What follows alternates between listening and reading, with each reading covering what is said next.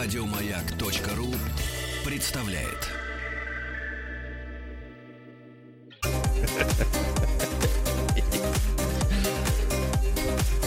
Владик, доброе утро. Доброе утро. Спасибо вам за этот музыкальный кошмар. Вот э, сразу вспомнил 97-й год. Так, так, так. Да. И, э, так сказать, э, слова метра. Слова метра, у Дядя- которого, дядя Дима, который так? всегда дядя Дима, да, Так, дядя так, так. Дима, который, я не знаю, будет ли еще в этой песне Нет, не возможность, будет, не но будет. тогда без нее. Тогда он говорил следующим образом: Давай, девочка! Сергей Стилавин друзья. Четверг. Кавердей. Да, э, вот так вот услышишь музыку, вроде она в ре- перекрестишься. Вроде в, реми- в ремиксе даже вы перекреститесь, я понимаю. Да, да, да, да, да. И понимают, что прошло-то э, мно- Немного. много лет. Много лет.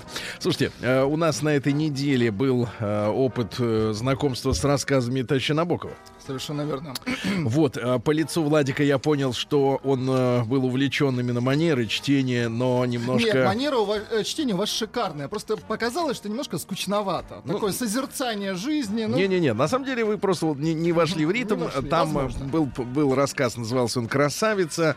Вот. А рассказ о, о нелегкой доле девочки, которая родилась в не, то, не в том месте, не в то время. К сожалению, да. Я вот еще один раздобыл рассказик. Называется он «Случай из жизни». давайте. А вы, товарищи, сравните со своими случаями из жизни. Правильно все-таки автор Владимир Владимирович Набоков. За стеною Павел Романович с хохотом рассказывал, как от него ушла жена. Вот видите, тут уже, уже ближе, да. Я не выдержала. То есть рассказ от женского лица. Я не выдержала этого ужасного звука и, не спросясь зеркала, то есть обычно женщине принято подойти, проверить, как она выглядит. Спросить у Вдруг где-то пятно от масла. В мятом платье, в котором валялась после обеда и, вероятно, с печатью подушки на щеке, выскочила туда, то есть в хозяйскую столовую, где застаю такую картину. Мой хозяин, некто Пришвин, не родственник писателя, поощрительно слушает, безостановочно набивая папиросы, а Павел Романович ходит кругом стола, кругом стола, с кошмарным лицом, до того бледный, что, кажется, даже побледнела его чистоплотно обритая голова. Чистоплотность особенно русская, инженерно-военная какая-то, но которая сейчас напоминает мне что-то нехорошее, страшное, вроде как каторжное.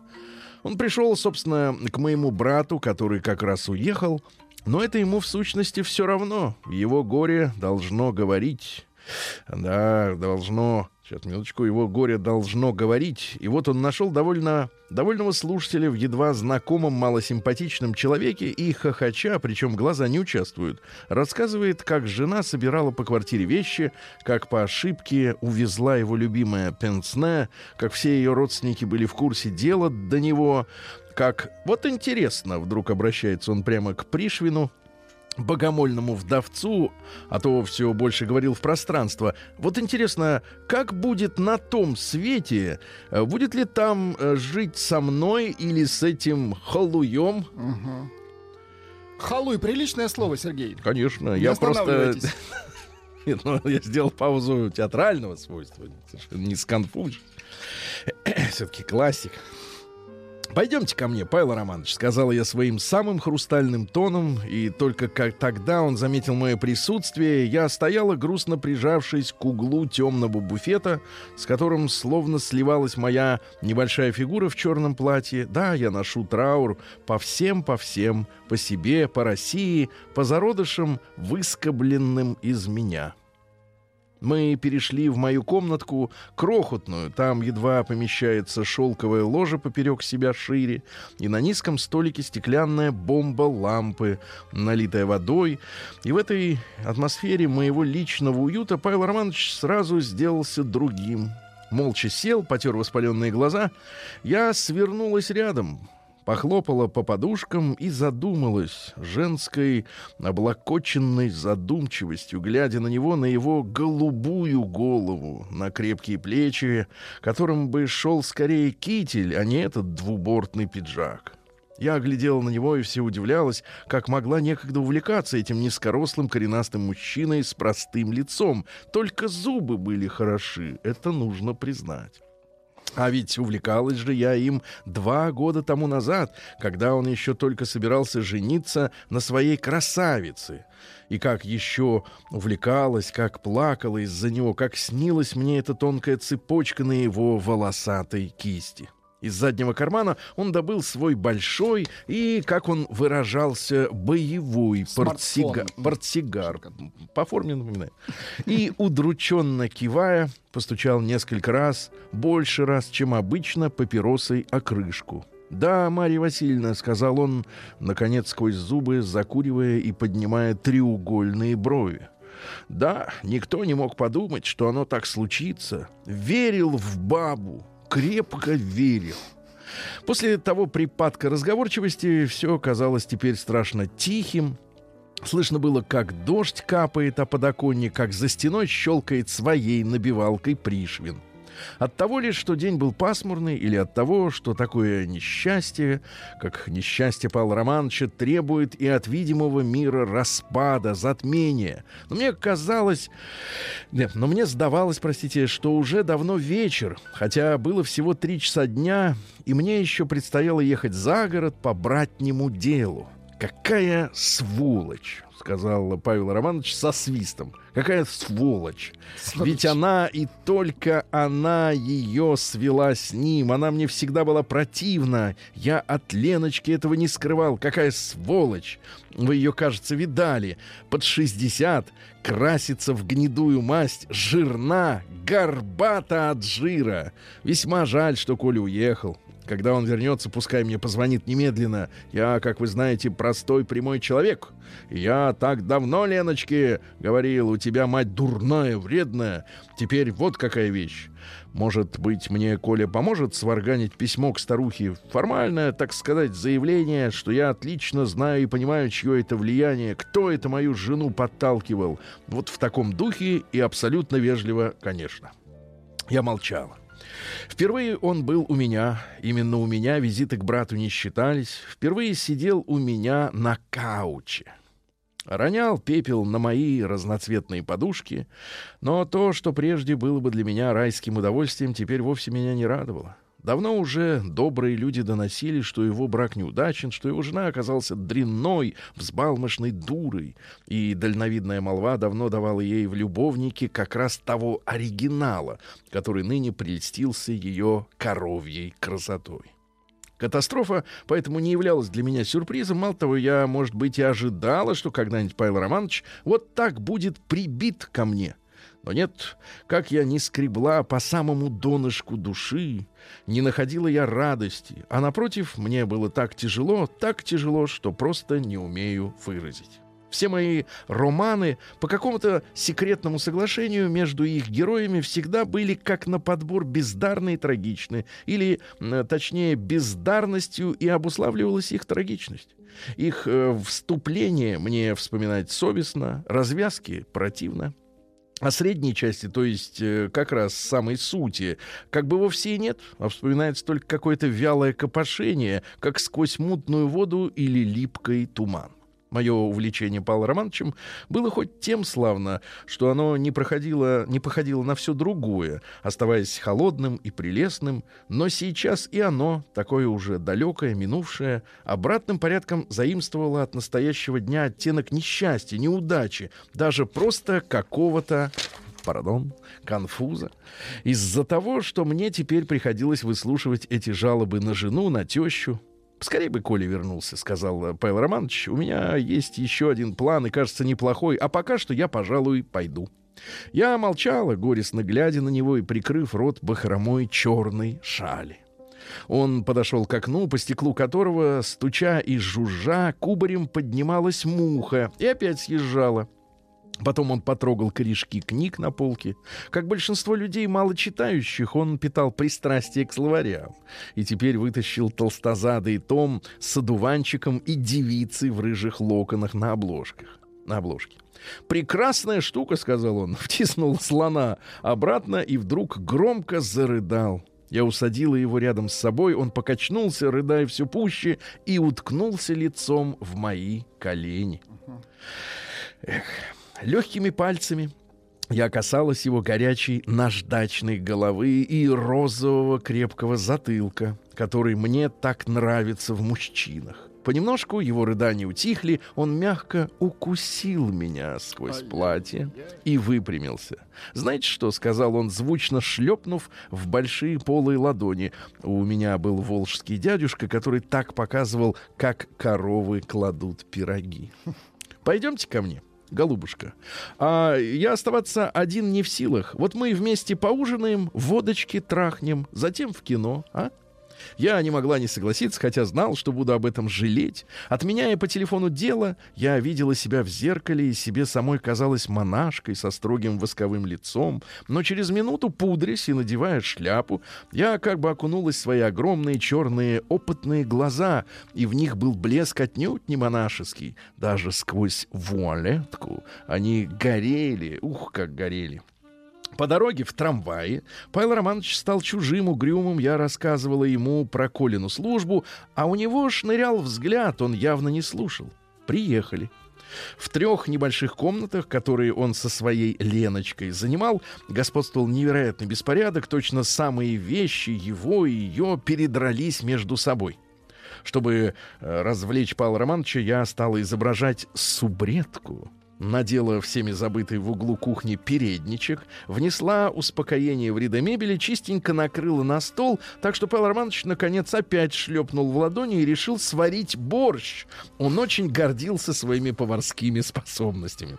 После первых двух-трех рюмок он пришел в необыкновенно бодрое, деловитое настроение. Точно в самом деле был какой-то план, к выполнению которого надо было приступить. Не знаю, заразился ли он сам от себя той напускной серьезностью, которой умеющий выпить мужчина обставляет водку. Или же впрямь ему казалось, что еще у меня в комнате э, мы с ним вместе начали что-то такое вырабатывать, обсуждать. Но он зарядил самопишущее перо с многозначительным значительным видом принес досье, это письмо жены к нему, когда он весьмо, э, весной уезжал в Бремен или куда-то, и стал приводить из них цитаты, доказывающие, что она именно его любит, а не того. При этом он что-то бодро приговаривал. «Такс, отлично-с, вот изволите видеть», и продолжал пить. Рассуждение его сводилось к тому, что если Леночка ему писала «мысленно ласкаю тебя, Павианыч, милый». Павианыч, Романтично. То, то она не может любить другого, а посему заблуждается, и нужно ей заблуждение это растолковать. Еще выпив, он переменился, потемнел, погрубел, почему-то разулся, а потом снова, как давеча, разрыдался и, рыдая, ходил по комнатам, словно не было меня, и со всей силой босой ступней отпихивал стул, когда на него натыкался. Он докончил между тем графин, все-таки трахнул, да? И тогда наступила третья фаза, заключительная часть этого пьяного силлогизма, в которой сочетались по всем правилам диалектики первоначальная деловитость и последовавшая за нею мрачность. Теперь выходило так, что мы с ним установили кое-что, что именно было довольно неясно, э, в чрезвычайно неблаговидном свете рисующей ее любовника, и план состоял в том, чтобы я, как бы по собственному подчину, отправилась к ней и предупредила причем надо было за раз дать ей понять и то, что Павел Романович абсолютно против всякого вмешательства, и то, что его советы носят характер ангельского бескорыстия. Не успела я опомниться, как уже окруженная и стесненная густым шепотом Павла Романовича, тут же поспешно обувавшегося, звонила ей по телефону, и только тогда, когда услышала ее голос, высокий, глупо звонкий, вдруг ясно поняла, что я пьяна и делаю глупости. Я разъединила, но он принялся целовать мои холодные, сжимающиеся руки, и я позвонила опять. Была признана без энтузиазма, сказала, что должна ее повидать по делу, и она с некоторой запинкой согласилась, чтобы я пришла к ней тотчас.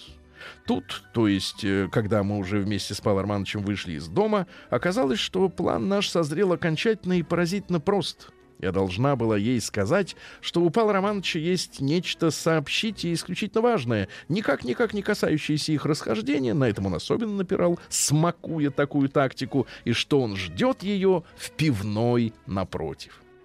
Я как-то очень долго поднималась по лестнице, и меня почему-то страшно мучила мысль, что последний раз, когда мы с ней виделись, я была в той же шляпе и с той же черной лисой на плече.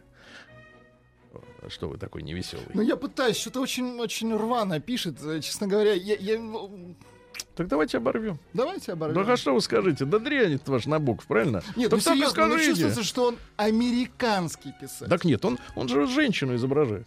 Вот женщину Женщину. изображать у него получается очень Вот хорошо. видите, Владик устал, извините, ребята. Ну, Жаба. Серьезно. Реально муть. Все, давайте, будь, отлично.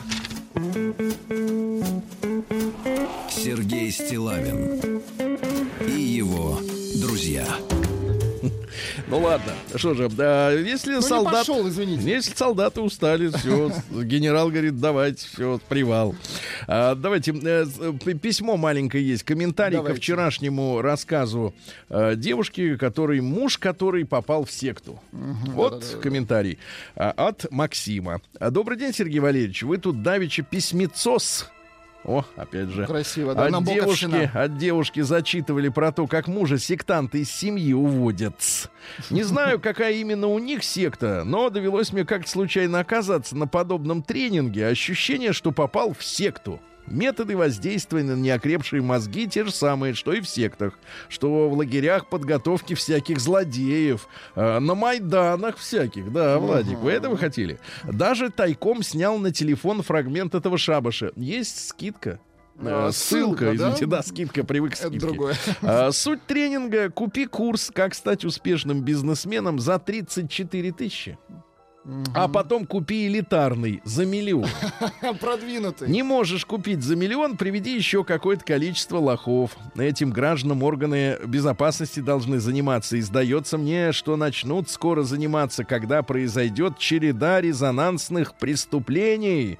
Вот таких вот э, самопрокачивающихся и идущих к успеху несостоявшихся бизнесменов. Они же, организаторы, там еще и намекают, что, дескать, у нас есть успешные девушки на тренинге, у которых есть бизнесы, Феррари и Ламборгини. А все Ничего потому, себе. что она продала свою квартиру, чтобы заплатить миллион рублей за курс. Человеки, это пи, пи- пи- ну, Ну, это понимаете, ужас, да? да. Люди, вы же, э, мгм, но не стал делать этого, кричать им. Кто знает, может в ответ ножом в лицо ударит. С уважением, Максим. Вот такая вот история. Владик, Грустная, у вас да. есть квартира? Продайте. Пойдите на курсы бизнеса. Слава богу, нет. День дяди Бастилии пустую прошел. 80 лет со дня рождения. Ух ты, а ей уж 80. Разный, Что ж, товарищи, сегодня у нас 19 декабря. Сегодня день святителя Николая Чудотворца. Хорошо. Сегодня день военной контрразведки России. Очень хорошо. Очень хорошо. Товарищи офицеров поздравляем, потому что знаешь, они идут, чтобы узнать. Они на страже. Да. Э, День снабженца в России. Снабженец, ну, Неплохо. ну, вы знаете, да, э, в сове- это скорее к советскому времени имеет больше отношения, снабженец. Ну, дело в том, что вот есть, есть, например, там э, предприятие, а ему нужно сырье, да, требуется для изготовления чего-то. Вот были специальные выбивалы, которые ездили по, из- по предприятиям, где это сырье делали, и поскольку в Советском Союзе вот была странная ситуация, с одной стороны, все время перевыполняли план, Не, вроде было планирование. Да, То нет, смотрите. Должно всего хватать. Смотрите, было планирование. Были так называемые ударники, которые делали больше, чем надо. Но снабженцы все время были в, в поездках, потому что постоянно э, Чего-то не предприятиям хватало. не хватало чего-то. Это безумие какое-то, да. Но специалисты говорят, что э, в принципе просто в Советском Союзе была замечательно придумана система самого этого планирования, но не было никаких вычислительных мощностей, чтобы действительно весь этот объем необходимого всей стране подсчитать правильно. И те люди, которые сидели в Госплане, а Госплан это здание, где сейчас Госдума находится. Они сидели и целыми днями там что-то считали. По-моему, Явлинский оттуда вышел из Госплана. Ну, там много специалистов замечательных.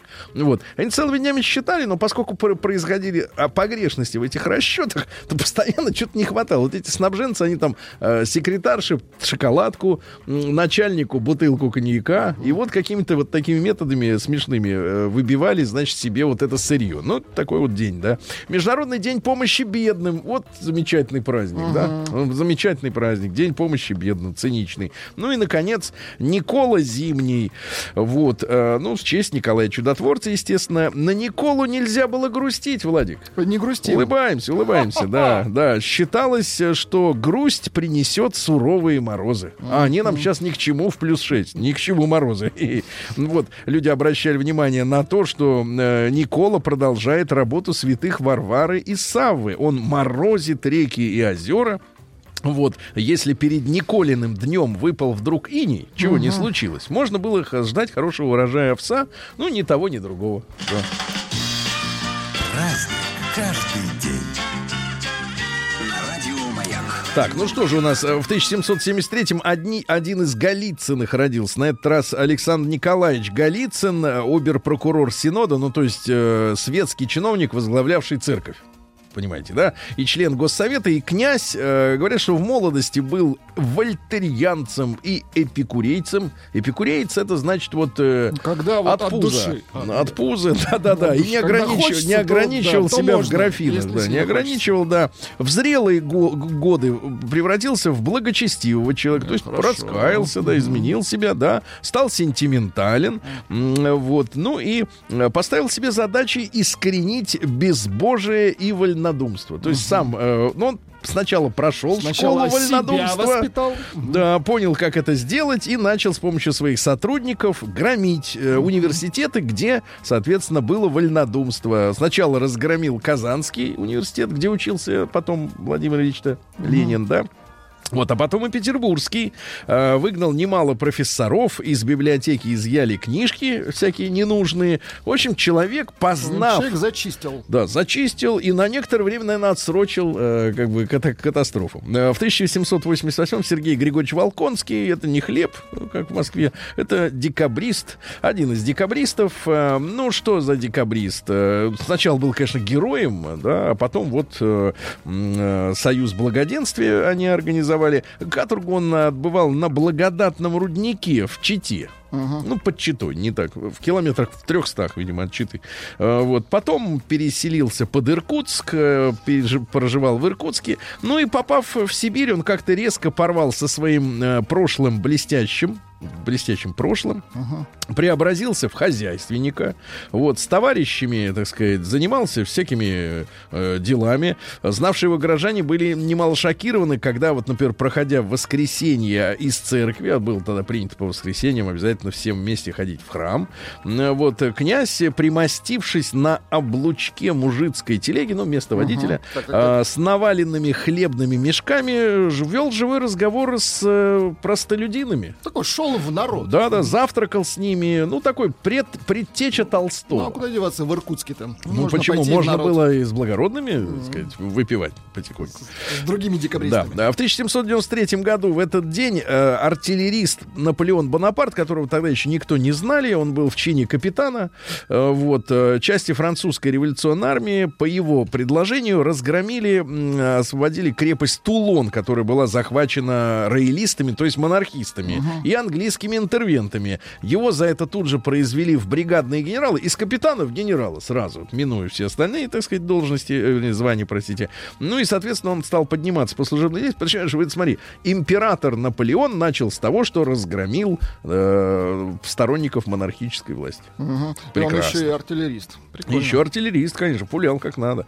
А, Альберт Майкельсон, ну, Михельсон по-нашему, а по-англи- по-американски Элегантней. Майкельсон. В 1852 году он определил, это физик, э, скорость света. Какая у нас скорость света, 300 знаете? тысяч. Ну, Ч- примерно. чего? Чего не помню. 300? Секунда. Вот у вас- 300 тысяч километров в секунду. Давайте так, сейчас Ну поправят. не, ну 300 миллионов э, метров в секунду. 300 миллионов. Тут метров. можно подскользнуться. Да-да, в 1800... 300. Ну, у меня написано, а у вас не Каждому. знаю. А в 1863-м англичанин Фредерик Уолтон запатентовал линолеум. Э, Значит, э, им, Это удобно. им обкладывают, да. Да, его э, мыть хорошо. А В 1866-м э, создано русское телеграфное агентство, ну, чтобы, так сказать, информировать товарищей за границей, чё как. В 1875-м Ми- Милева Марич родилась. Это первая жена Альберта Эйнштейна. Ну, у нас Эйнштейн же типа в почете. Да. Но и у каждого такого вот почетного есть какая-то вот э, в, биога- в биографии, так сказать, черная дыра, пятно.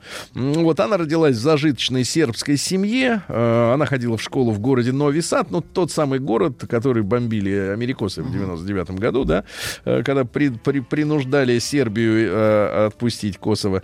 Ну и, соответственно, у них родилась на свет внебрачная дочка, вот, и, соответственно, а он и ни- ничем не занимался, и как-то оставил ее и без денег, без всего, и, в общем, и подлец. А В 1900 году родился Дитмар Ильяшевич Розенталь. Это руководитель Петроградской ЧК, автор методики многодневного допроса с полным лишением подозреваемого сна. Мгм. Вот, неплохо, да? А в 1902 году э, Николай Павлович Чаплин, э, нет, не, не Чарли, а Николай Павлович, один из руководителей комсомола, но он руководил комсомолом после смерти Ленина до 28 года. Сам же руководитель комсомола родился в семье священника. Очень показательная история, да? Ну, вот. ну и, соответственно, в 31-м его перевели на должность начальника управления общественного питания Центра Союза, то есть общественным питанием занимался. А в 36-м году пошел работать на железную дорогу, вот, там вроде как добился успехов определенных. А в 38-м году что? Ну, понятно, Правильно, что, к сожалению, правильно, да. В 1906 году, друзья мои, сегодня какой день-то? Леонид так, так. Ильич. Да вы Леонид что? Ильич сегодня, ну, Наше конечно. всё, Вчера, наше вчера, детство. давайте так, вчера Иосиф Виссарионович, а сегодня Леонид Ильич. Знаете, редком идут. Друг за другом, да. Наши руководители, кстати говоря. Ну, если брать, э, давайте так, не пропагандистскую, а, как бы так сказать, риторику, да, а, отдельных, э, так сказать, э, информаторов, да, а реальные данные статистики, то, в принципе, Брежнев и Сталин оба являются одними из самых позитивно воспринимаемых сегодня руководителями, бывшими руководителями, да и вообще за всю историю а, такую обозримую нашей страны, потому что Сталина считают человеком, который эффективно, а, в том числе при помощи 30-х годов, принуждал чиновников а, хорошо работать, а тех, кто не хотел, соответственно, вообще, не, так сказать, перестал работать.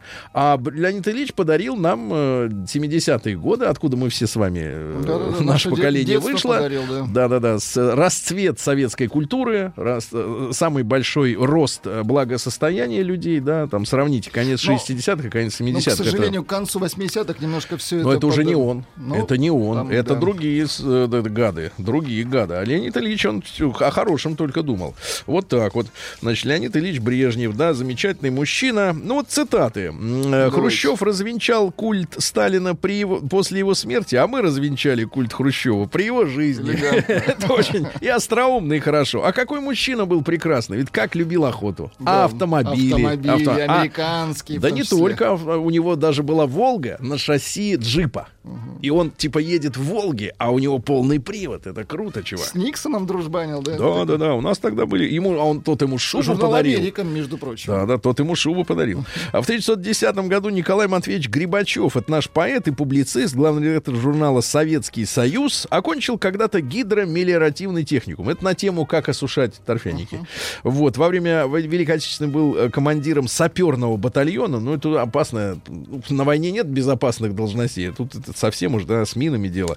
Так вот, э, позволю вам э, стих прочесть сейчас. Невеселый будет, он пронзительный.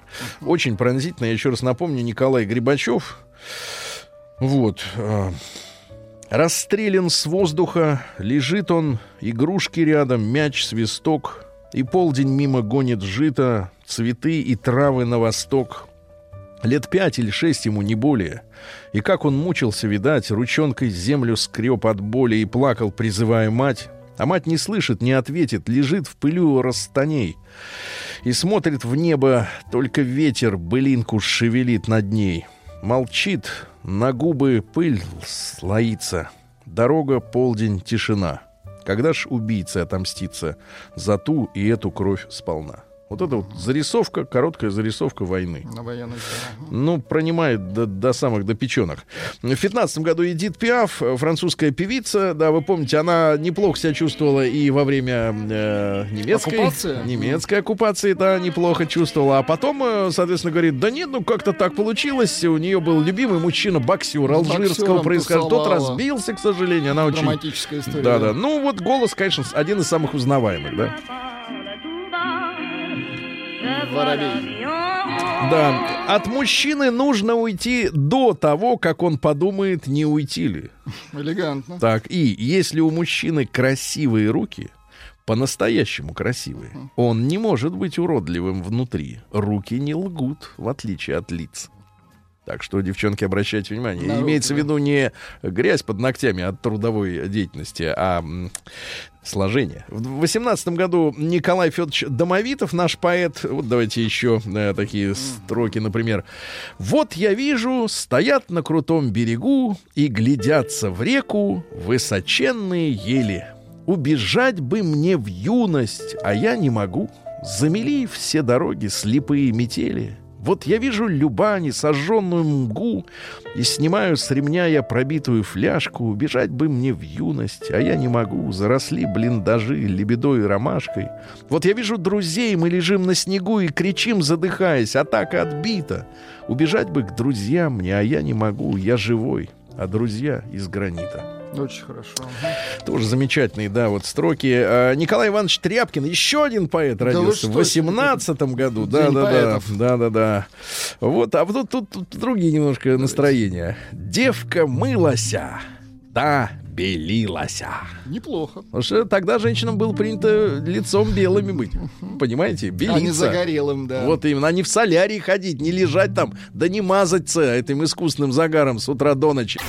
День дяди Бастилии пустую прошел. 80 лет со дня рождения. Ух ты, а ей уж 80. Разный,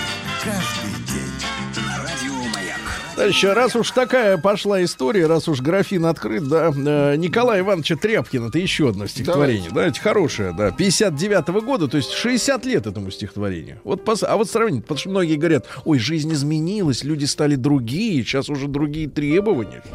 Давайте послушаем. Другие или такие же люди-то были? Пришла и сказала, прощай, нам радости вместе не будет. Не злись, на судьбу не пеняй, пускай уж нас время рассудит. И долго у этих рябин смотрел я, как ты уходила. Темнел вечереющий тын, лягушка в пруду голосила. Я думал, ну что ж, ну что ж, прощай, дорогая девчонка. Пусть в поле нечаянный дождь не взмочит твою одежонку. Пусть там на дырявом мосту твоя не оступится ножка, пускай про твою красоту поет на закате гармошка. Решила забыть, забывай, пускай уж нас время рассудит. А жалость придет, поскучай, от этого хуже не будет. Хорошо. Вот, хорошо. Это, конечно, не на боком вам. Не на боком.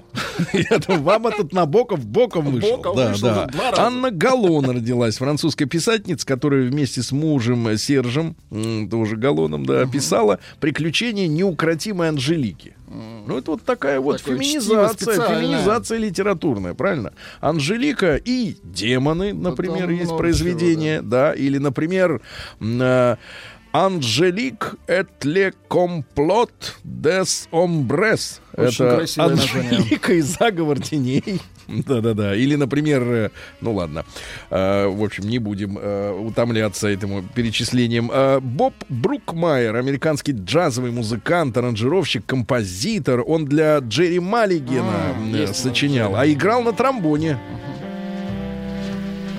Хорошо. Не спешат А не надо торопиться. выдувать. Да-да-да. А Галина Борисовна Волчек родилась сегодня театральный режиссер в 33-м. А актриса какая замечательная. Достаточно осеннего марафона, да. А в 38-м году Карл Свобода, это чешский композитор. Особенно плодотворно сотрудничал вот с ушедшим от нас в этом году Карлом Карлом? Готом замечательным. Да. В 41 году, после завершившейся провалом попытки овладеть Москвой, Гитлер принял на себя верховное командование немецкими войсками. То есть он до этого не командовал непосредственно армией. А теперь говорит, сам буду рулить. Но у него Ну, план-то, нарулил, но у него да. план-то был какой? Они хотели за три месяца все Быстренько, состряпать.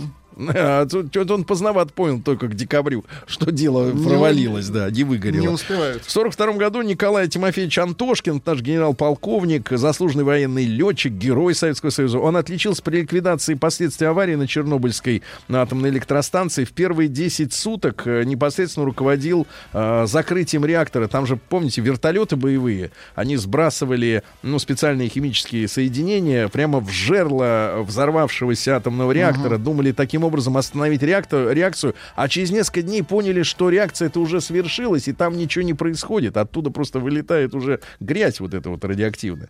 В 44 году Анастасия Александровна Вертинская, красавица, да? Прекрасно, да. Вот, а какая пара была замечательная, да? Очень хорошо. В 44 году Элвин Ли, лидер английской группы, э, через 10 лет. Через 10 Классика лет. рока. Через... А сейчас будет музыка, которую сейчас Владик, он зайдется в экстазе, потому Так, что утром он какая? у нас мучил э, плавкой, Плавкой, и джем левой Да, джем and спун. Джем and спун, да.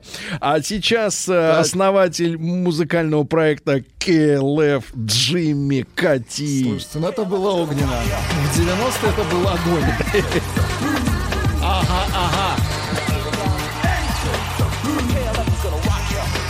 Причем он э, такой э, паренек-то достаточно старенький. Смотри, КЛФ ведь выстрелил когда? В 90-е? Ну, в 90-е, А да. им, он 56 года, то есть ему было под 40 уже. Ну, они Всё, модные Бодрился, да-да-да, бодрился. А, вот, а, кстати, они пользовались концепцией жертвоприношения. Музыканты использовали костер для, уни- для уничтожения нелегального тиража своего люби- э, дебютного Что они альбома. такие готы. Ну, хотели вечно быть, да, на плаву. Лимал сегодня родился, английский поп-певец. Ну, э, это мужик. Это... Каджагого. Каджагугу, да, ну все знаете эту песню. Так поет-то мужчина самое интересное, знаете. Точно. Да, вот Или он, точно или точно? чтобы я нонче да надысь перепутал. Хитов, Все да. те, кто считали, что это девушка, как, э, например, Женя Гришковец э, считал, что в Modern Token поет девушка, вот обломитесь, это оба мужики. Э, В 63-м Тиль Швайгер, немецкий киноактер, но он Смазливый популярный, такой, да, да, он, да, ну, да. сейчас уже не так, покрывается немножко, так сказать, но такой опытом. А, в 64 году Арвидас Сабонис, выдающийся м, баскетболист советский, то, что в Литве почему-то, я, я реально, мы с вами же были в восьмом году, а, путешествовали по Литве. Люди высокие, да, мужчины. Да, в целом очень высокая нация. Я не ожидал, честно говоря, почему так, но вот так вот случилось. Да? В 72 году вернулся на Землю Аполлон-17 американский, и американцы свернули лунную программу. А, ну, да, конечно, у нас есть до сих пор вопрос, разворачивали ли в целом. И почему свернули тоже? Потому что ходят слухи, что там э, прилетели инопланетяне к американцам и сказали, «У, мы как Хрущев постучали, поэтому... Но свернулись внезапно. Да, да, это да. факт. И в 75... А сейчас говорят, у нас, говорит, нет чертежей, тер- чертежей сверхтяжелой ракеты и нет чертежей э, костюмов, скафандров. А чтоб- как же вы до этого летали? парни? Непонятно вообще, как без документов. Ну и, наконец, давайте поздравим-то Володю. Володя, я понимаю, что сейчас спит после корпоративов, но, тем не менее, Володя Крестовский сегодня родился. Демо-запись. Это предтеча, да, вот Это предтеча. типа home studio А есть что-нибудь другое? Есть, но далеко. Есть, но далеко. Хорошо. Ну, Володю поздравляем. Володя, Конечно. э, я очарован группой Ума Турман до, до сих пор, потому что, во-первых, они молодцы. Они, я бы сказал так, бардовскую песню, ну, то, на чем сделал себе имя, например, Митяев, Митяев, да. они сделали более актуальный, Ну, при, припопсили современный, да. И чуть-чуть. они, и, и как помнят наши постоянные слушатели, Володя же с, с Серегой и с ребятами приходили к нам с концертом как-то не, там пару лет назад или года полтора. И они же замечательные лабухи. Они могут сыграть все, что угодно. Вот это в музыкантах очень это подкупает. главное. Потому что, когда приходят люди, например, и говорим, ну что, будем петь 3 сентября? Они говорят, а мы не репетировали. А тут не надо ничего репетировать, руки помнят, да? Ну и в, в 97 году на сцену вернулась Алла Пугачева. Она говорила, что ушла. Слушайте, ну И как, опять вот, как вернулась. вот так вот не сдержать слово? Мы же, она же обещала. Но она не мужское слово давала. Не так что не надо, возвращаться. отстань от народа. Вот что вам пишут. Да. Хватит брехать, не гони волну, а победило сообщение «Чушь».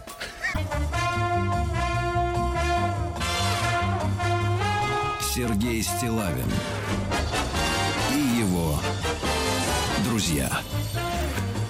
Четверг. Кавердей. Вы не поверите, друзья мои, но пришел Рустам Иванович. Э, Пленка с записью вашего приветствия. Сейчас я включу ее.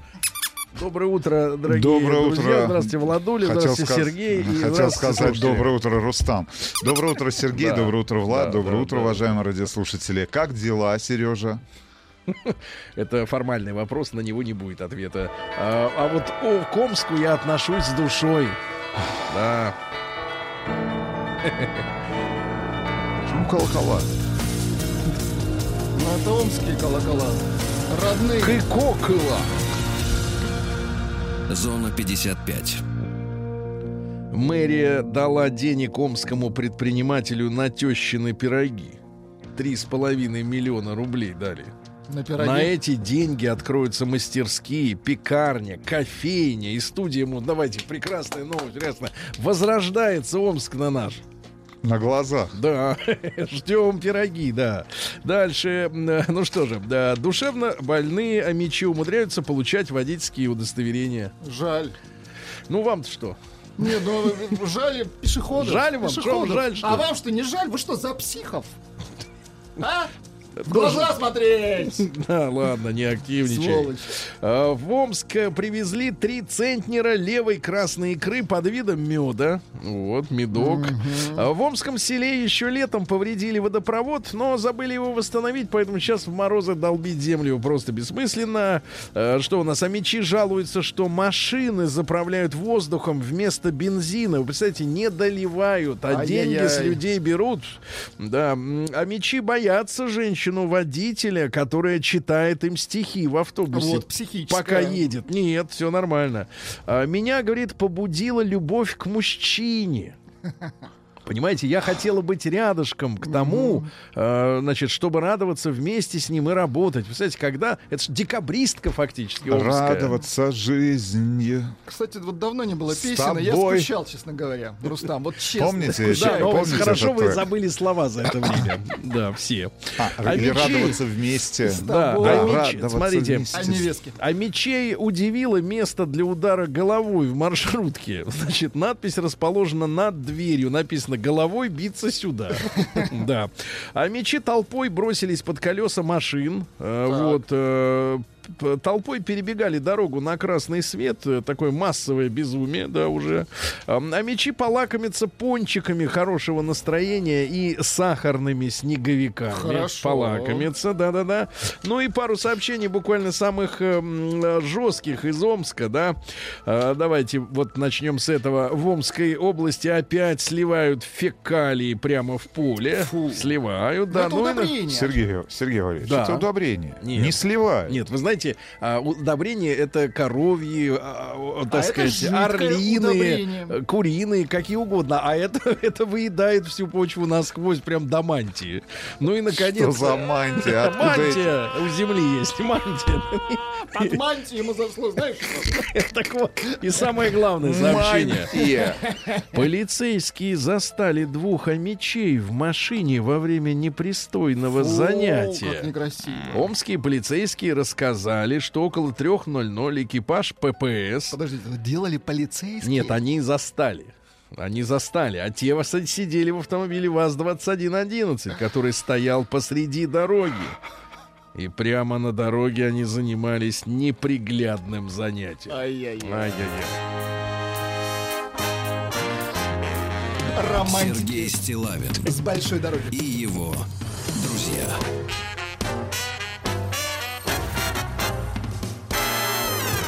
Ну, новость для Владика. Давайте. Россиянам посоветовали во избежание похмелья не пить. Это хороший совет. Чтобы не было похмелья, не Поддерживаю. пейте, это правильно? логично, конечно. Чтобы не опоздать на самолет, не летайте. А вот сейчас некрасиво было. Да, хорошие советы. Они дорого стоят. Это ваш главный страх, Сергей Валерьевич? Опоздать на самолет. Нет, мой главный страх похмелье. Я однажды Нет, по- один раз... похмелье в полете. Один Слушайте, раз а в жизни раз- пережил. Один раз в жизни Один раз? пережил, да. А Ну, что потом произошло? А потом оно Привык, кончилось. Нет, а потом Нет, похмелье это отвратительное состояние. Оно заключается в том, что ты ничего не можешь с ним сделать и только лишь ждешь, когда оно кончится. Ребят, напишите, как вы боретесь с похмельем при 7967 Подожди, тема дня? Значит, 103 боретесь. Ну как борются они? Ну почему? Зачем с ним бороться? Его надо ждать надо. Терпение, ну, тренирует оно.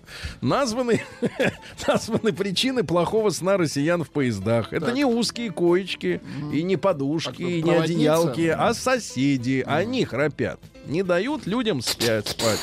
Дальше. Жителям Камчатки разрешили курить возле жилых домов. Вышел, Ну, хорошо, а кури, почему да, ну что, да. Ты же А, на Камчатке. да, 6% россиян используют только наличные деньги, остальные перешли на карты. А, Погодите, а, ну да. А, Россияне начали отказываться от Деда Мороза на Новый год. Резко снизился запрос на вот этот сервис. На, на эту услугу. Но это не услуга, это сказка. То есть они отказываются. От Деда В Мороза. вашем праздника? доме когда в последний А раз где был Дед Мороз и Он, там, Снегурочка? он там живет. Что значит в доме? Но в доме вы никогда не приглашали для того, чтобы Дед Мороз и Снегурочка Я что много поздравили, вещей. Я Поздра- считаю, что- поздравили вас и ваших детей с Новым Сергей. Я годом. считаю, что он должен сам приходить. Что значит позвали? Нет, вы сейчас про похмелье, это другое. Сам приходите. Значит, сотрудников ЗАГСов Москвы наконец-то начнут одевать форменные единого образца платья цвета чайной розы. Чайной розы. Такой нежный очень цвет, да? Особенно из такого платья будет голос такой «Предлагаю вам стать мужем». же». Нет, не предлагаю, а как? Как там говорится-то? Рустам, помню. ты же вроде был последним. В каком плане поздравляли, Да, да, да, да. Ну и наконец родители на Сахалине назвали дочь в честь острова Сахалина. Красиво. э, Сахалиной. Э, Вот, э, значит, Ну, Елена, сокращенно Лена, Саха. Лена и Миша э, Э, решили... Сахалина Михайловна. Ну, погодите, нет, Лена и Миша, да, они решили назвать дочь в честь острова. Им выдали свидетельство. Э, Сначала родители хотели назвать дочь Сахалиночкой. Ну, неплохо тоже. Однако все же остановились на более строгом варианте Сахалина. Неплохо. А ласково Сахонька. Сахаль- Сахалина ты моя, Сахалина. Сахалиная охота. Наука и жизнь. Да. А, ну что же, американские ученые установили, что ожирение влияет на интеллект. А Люди в среднем, ваш вариант, Так, Владик, так, в возрасте и более Мгм. старшим, у них интеллект снижается быстрее, чем у стройных и спортивных. Те, которые жирные, тупеют быстрее, как я. Понимаете, да. А, ученые выяснили, почему нельзя спать с котом. Почему? У него на ногах грязь, и можно заразиться Ну, неизлечимыми доме болезнями. Вы спите с конечно. котом? Нет, он сам приходит. Но когда, вы захочет, уже, когда вас когда уже... я уже в отключке. А, ну понимаю, да-да-да. да.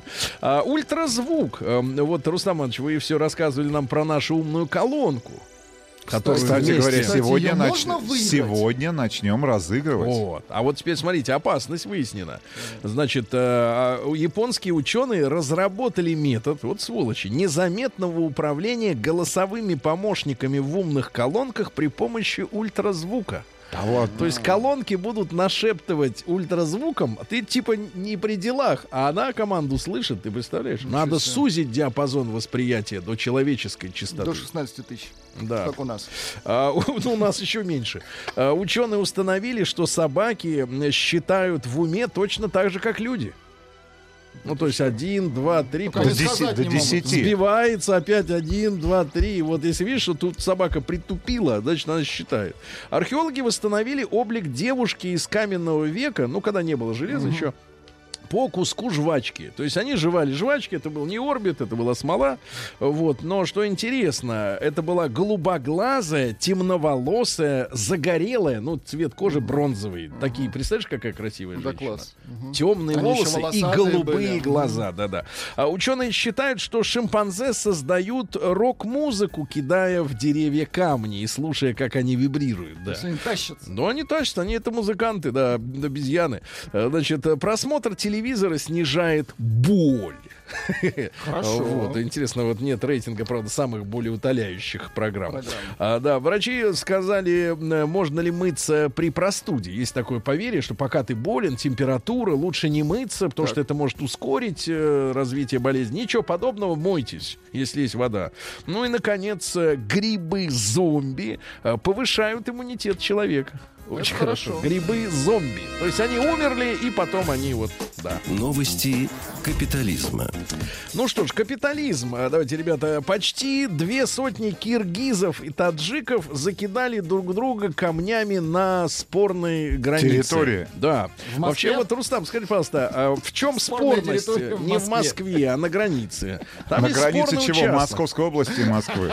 Киргизии и таджики. А, Не таджики, а Таджикистана, Сергей Валерьевич. Таджики это другое. Вам мало было дипломатического скандала между двумя нашими государствами и Еще странами? одной рок-группы Это вам было мало. Я вам помогаю добавить, да. Ну так а что? э, Я не знаю, кто- Сергей Кто Валерьевич. начертал границы? Не помню. Начертал. не ну, я не знаю. Ну, слушай, да, конечно, Петр Первый. Короче говоря, а люди на самом деле встревожены, что вы смеетесь. Э, Не, ну, Почти э, 80 граждан Киргизии и 100 граждан Таджикистана начали кидать Ну, друг друга печально, камни. конечно, Но, понимаешь, печально. этот процесс не остановился бы никогда, потому что камни перелетают, Нет, но- становятся снова Не, оружием. ну одно хорошо, в странах есть камень. Это хорошо. Перестаньте. Да, дальше. Шведские магазины будут менять цены на выпечку в зависимости от уровня праздничного настроения покупателей. Если, Это у- как? если угрюмый, то дешевле, если веселый, то подороже. Все, да. В Канаде появилась зубная паста в виде таблеток. О, класс. То есть ты типа ее туда, значит, зубная паста, значит, смотрите, это, это э, значит, которую упаковывают, э, обычно упаковывают в пластиковые тюбики. И вот в качестве борьбы, борьбы с пластиком придумали, значит, соответственно, называется Change Toothpaste. Toothpaste. Красивое название. Она продается в биоразлагаемой пачке. Внутри находится 65 белых таблеток. Одну такую таблетку нужно поместить, давайте, между задними зубами и раскусить. Она раскусывается, оттуда выдавливается паста, и дальше Жижа. уже э, чистишь, как обычно, да.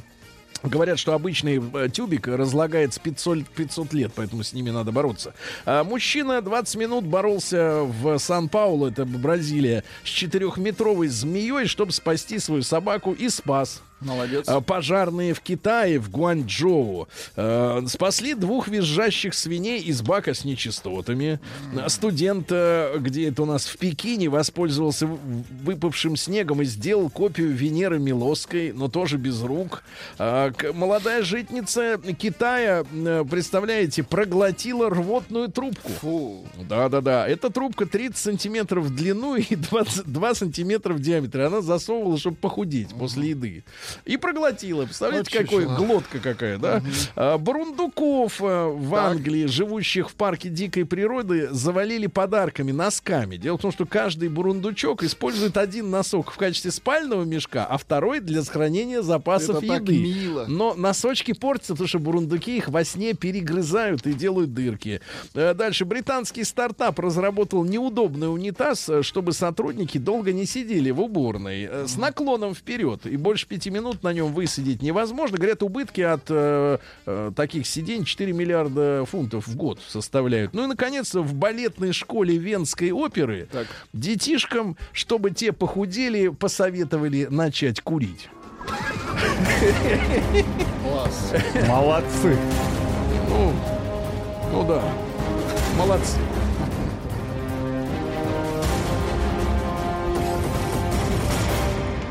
Россия Ну, криминальная. пройдемся по основным новостям. Почти 300 литров самодельного домашнего вина украли на узловой. Может, это к лучшему. Из сарая.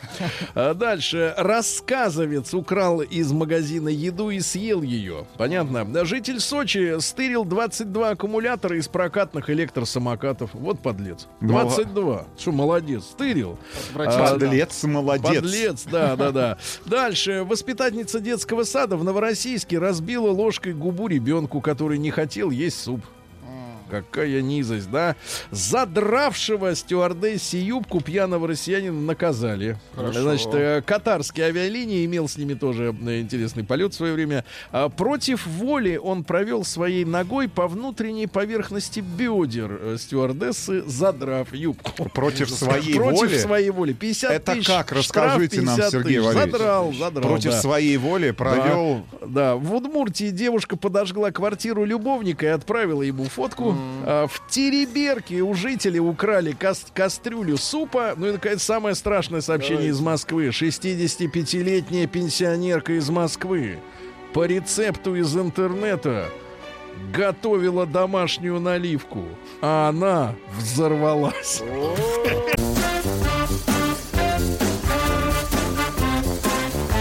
Сергей Стилавин и его друзья. Четверг. Кавердей. Да. Слушайте, ребятушки, смотрю на календарь. 19 декабря. 19 декабря, а, значит, соответственно, до 31 сколько остается, Иванович? 12 дней. Почему 12? А сколько? Больше?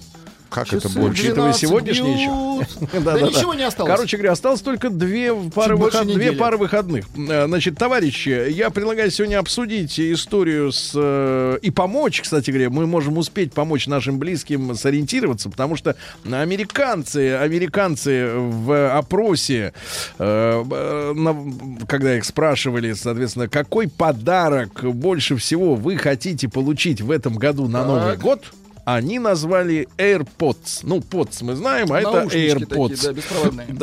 Да, да, наушнички беспроводные, да.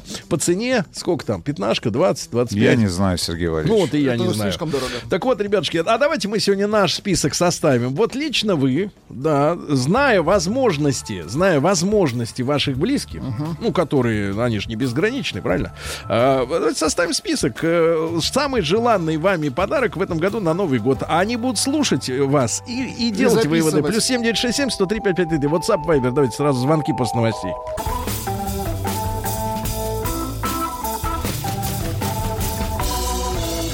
Сергей Стилавин и его друзья.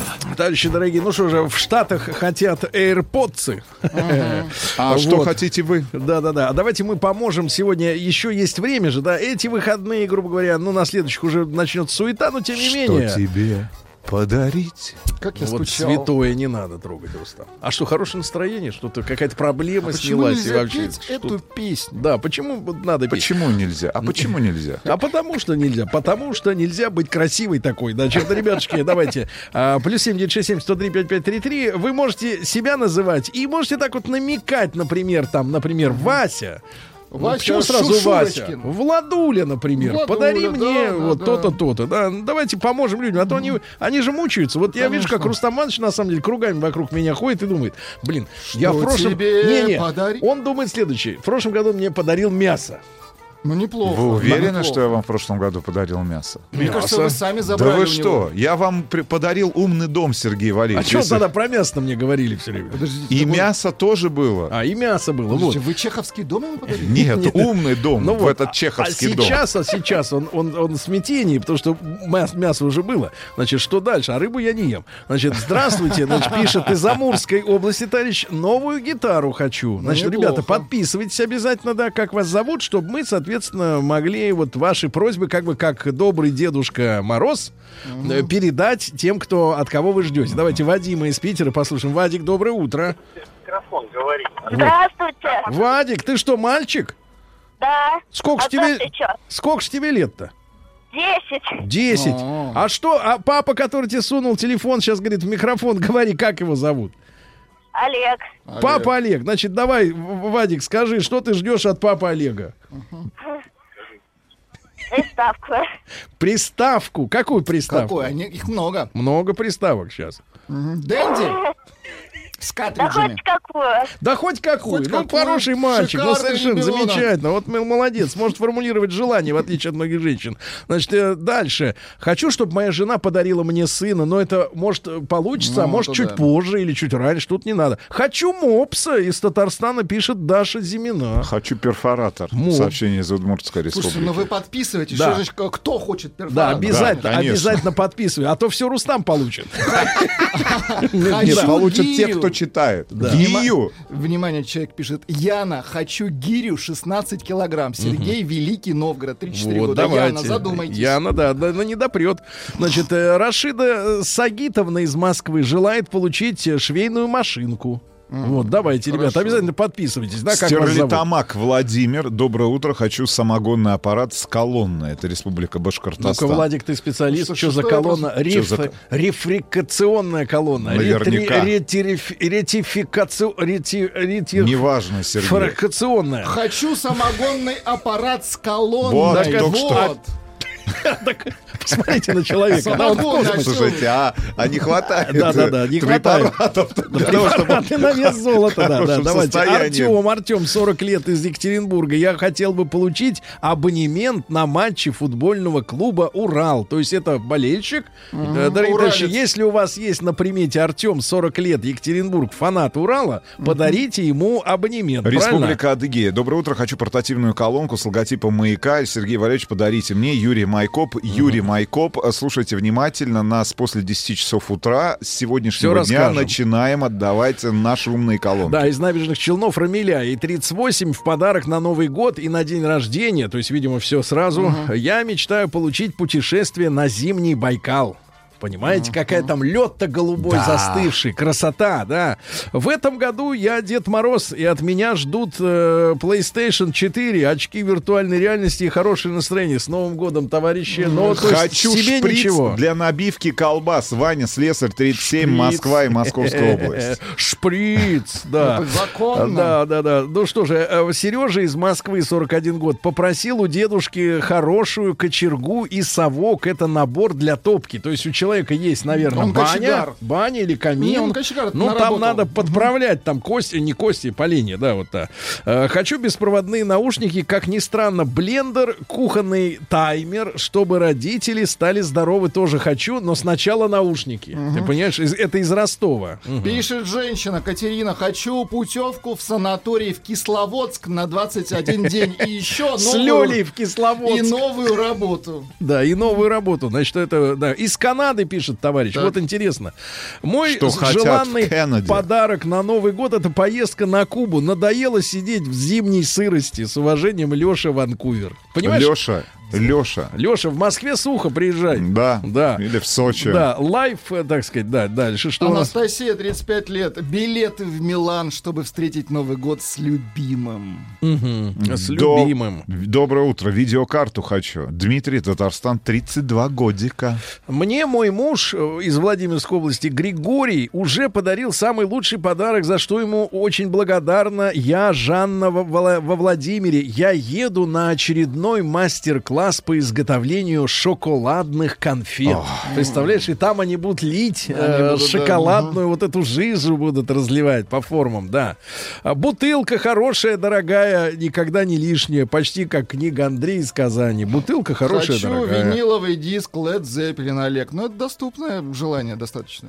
Конечно. Ребятушки, а, давайте я еще раз напомню, Ваши что... телефонные звонки плю- плюс 7, 8, точнее сказать, 495 728 7171. Звоните. Вот, а в Штатах самый желанный подарок, судя по В этом году. опросам, это AirPods. Это наушники, Интересно, которые... вта- вот, вот эти уже со вкладышами. Какими? Но резиновые там. А, да. резиновые вкладыши, хорошо.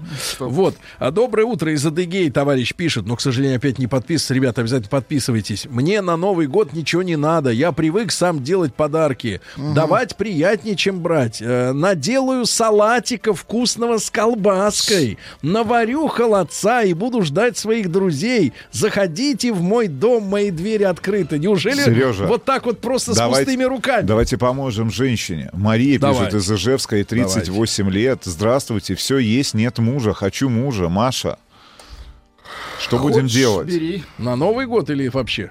Давайте Нет, хотя бы на Новый год. Слушай, хотя бы, а потом захочет дальше продлевать. Это э, человек расстроится. Юру давайте из Питера послушаем. Юрочка, доброе утро. Здравствуйте, Сергей Да.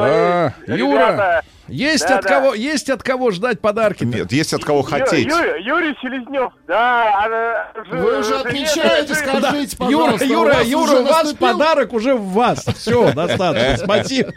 Слушайте, а человек за две недели уже Счастливый, вошел, вошел в пике. Да, да, да. Вот, эти предновогодние полгода просто атас. Кухню купили, пишет Олег из Питера. Установил. Дверь в детскую установил. Комод купили, собрал, поставил. Самый долгожданный подарок. Ничего не покупай, жена, больше, видимо, из мебели. Хочу лежать на диване 11 Ну, дней. Хочу Даша лежать. пишет. Хочу Да. миксер, чтобы печь мужу булочки. 26 лет Рязань. Мгм. Хочу настольный токарный станок. Чуприк Вова, 33 года. Как чуприк? Вас спрашивают, вас спрашивают, Сергей, если вы трезвым не можете произнести э, ректификационная колонна, что будет, если вы махнете? Это сообщение от Евгении из Ангарска. То есть даст маху? Да, э, здравствуйте. Жене вчера купили Lexus NX 300 к Новому году Мурманск. Ты представляешь, Леня пишет. Хороший Lexus подарок. NX 300. Хороший подарок предновогодний. Что сказать? Ай-яй-яй-яй. Да. Вадим, 25 лет, пишет «Хочу Марго». А, Хочу, чтобы уволили с работы Алексей, 38 лет, из Самары. Ничего себе. Да. Это несложно, мне Давайте кажется. из Ижевска Кирилла послушаем. Кирюша, доброе утро. А, Здравствуйте. Мужчина, вам Я. 18 лет. Да, мне 18 лет. И вы уже всего я ждете. Нас Хочу а, большой, здоровеннейший набор Лего Звездные войны. Набор Лего звезд человеку 18 лет. Он Теперь можно, только да? начинает Ну, жить, правильно? Наконец-то. 18+. Да, краскопульт хочу Что из это? Красноярского. Это банка, Так. пневмопистолет. Его подключаешь к э, Значит, у компрессору. Сергея есть краскопульт. Ну да, он, смотрите, как разбирается. Видишь, У нажимаешь. вас есть краскопульт, а оттуда- зачем вам А что вы краскопульт? красили, Ну, кстати? красить машину. Вы машины я, красите нет, по я ночам? знаю, что такое краскопульт. Хорошо. Заказал себе часы Тиссот, это из Оренбурга. Жене уже подарил такие часы. Не дождался Нового года Евгений. А вот, Она ему передарит их, а видимо, вот к какую-нибудь романтическую музыку. Будьте Да, добры, конечно. пожалуйста. Да, сейчас раз вас не устраивает это скрипичные. Пиццекато. Доброе утро. Хочу, чтобы в новом году семья не распалась. И жена вновь прониклась чувствами ко мне. Андрей, 38 лет, Ростов-на-Дону. Вы же медик, знаете, снадобья какие-то такие. Знаю. Но не скажу, да? чтоб Это будет реклама. Хочу ромбабу из Оренбурга. Ну. Хочу электросамокат, а жена говорит, что я дал... эм, дурак. Антоша, 30 лет, Москва, да. Хочу- Это отмазка, брат, она просто ж- она- жмется. Да. Хочу Ты билет. не он. Хочу билеты на Iron Maiden, роман СПБ. Да, и- Эльдар пишет, хочу Да. с Серегой покататься на горных лыжах у нас под Питером, посидеть с ним в кафе и поболтать о том о А сём. в Чехове С поболтать не каким хотите? Серегой? С вами, С Сергей? рэпером? Нет, с вами. А, сры. Значит, э, из Татарстана вырубить телефон на три дня и отоспаться, чтобы все про меня забыли. Я очень устал. Вот что хочет товарищ, да. Хочу новую жену Костя, э, 43 годика из Кемеровской области. Да, вы а вот за а- а, старую Ма- а- а рассчитайтесь. Маша, которая хочет мужа, она откуда была? Она была из Брянска. Ижевска? Ижевск, Брянск. Ну а почему не поехать в Кемерово за мужчиной? Там какие, Согласен. какие замечательные мужчины. Мужчины там крепкие есть. там, ну, конечно, Помним. конечно. А, здравствуйте, ребята. Все Хотел ж бы... помним. Здравствуйте. Здравствуйте, ребята. Хотел бы посетить в Москве Большой театр и посмотреть оперу «Щелкунчик». Это Юрий из Орла. А мне жена уже сделала подарок, пишет Леша из Москвы. Уже сделала. Купила мне кота. Представляете, очень женщина круто. какая замечательная. Ну, она на самом деле себе купила, но ты тебя сагитировала. Доброе да. утро. Хочу робот-пылесос. Очень Фаина, 37 лет. А, Фаи- Фаина. Фаина, да. Фаина, Значит, да. давайте Антона. Фаина, а- на, фаин, фаин, фаин, я вот фаина. хотел- Вырубите э, с- умную колонку. Значит, давайте Антона из Пензы. Антон, доброе утро. Доброе утро, Да. доброе Ан- утро. Антоныч, всем. ну от кого ждешь-то? Да, хочу от государства сниженную ставку по кредитам, а лучше, чтобы э, как-то государство немножко нас покрыло. Ну, не, Не, только покрыть-то мы покроем. Значит, скажите, пожалуйста, а вот от близких что-нибудь, Антон? Хотите? от, от близких, э, от близких э, перечень большой, боюсь, у них не хватит. А Ну, вообще видишь, очень ты- хочется. ты А как-то рас- поскромнее Да, что-нибудь. надо ск- давайте пожелаем ему скромности в новом Давайте году. пожелаем. Давайте пожелаем скромности. Смотри, скромности. хочу бабу с черными волосами. Из Ростова пишет Слушайте, ну, а Саша. почему нет? Ну, Ай-яй-яй-яй. Казачку С черными хочет. волосами. Ну, сказать, э, То есть казачку это хочет. редкость, да? Хочу, чтобы со- Ставрополье... А что ты к- на казачек Сережа? Ты Я? кто такой? Сережа? Сережа. хочу, чтобы Ну. соседка Татьяна подоила моих коров на новогодних праздниках, а я хочу уехать в город. Ага, а дописка э, после э, бабы стройную. А, Следующее сообщение чуть позже пришло, да.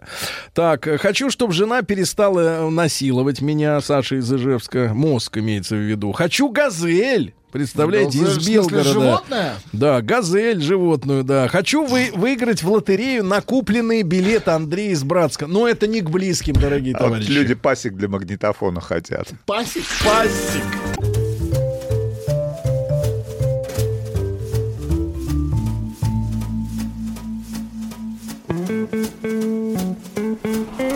Сергей Стилавин и его друзья.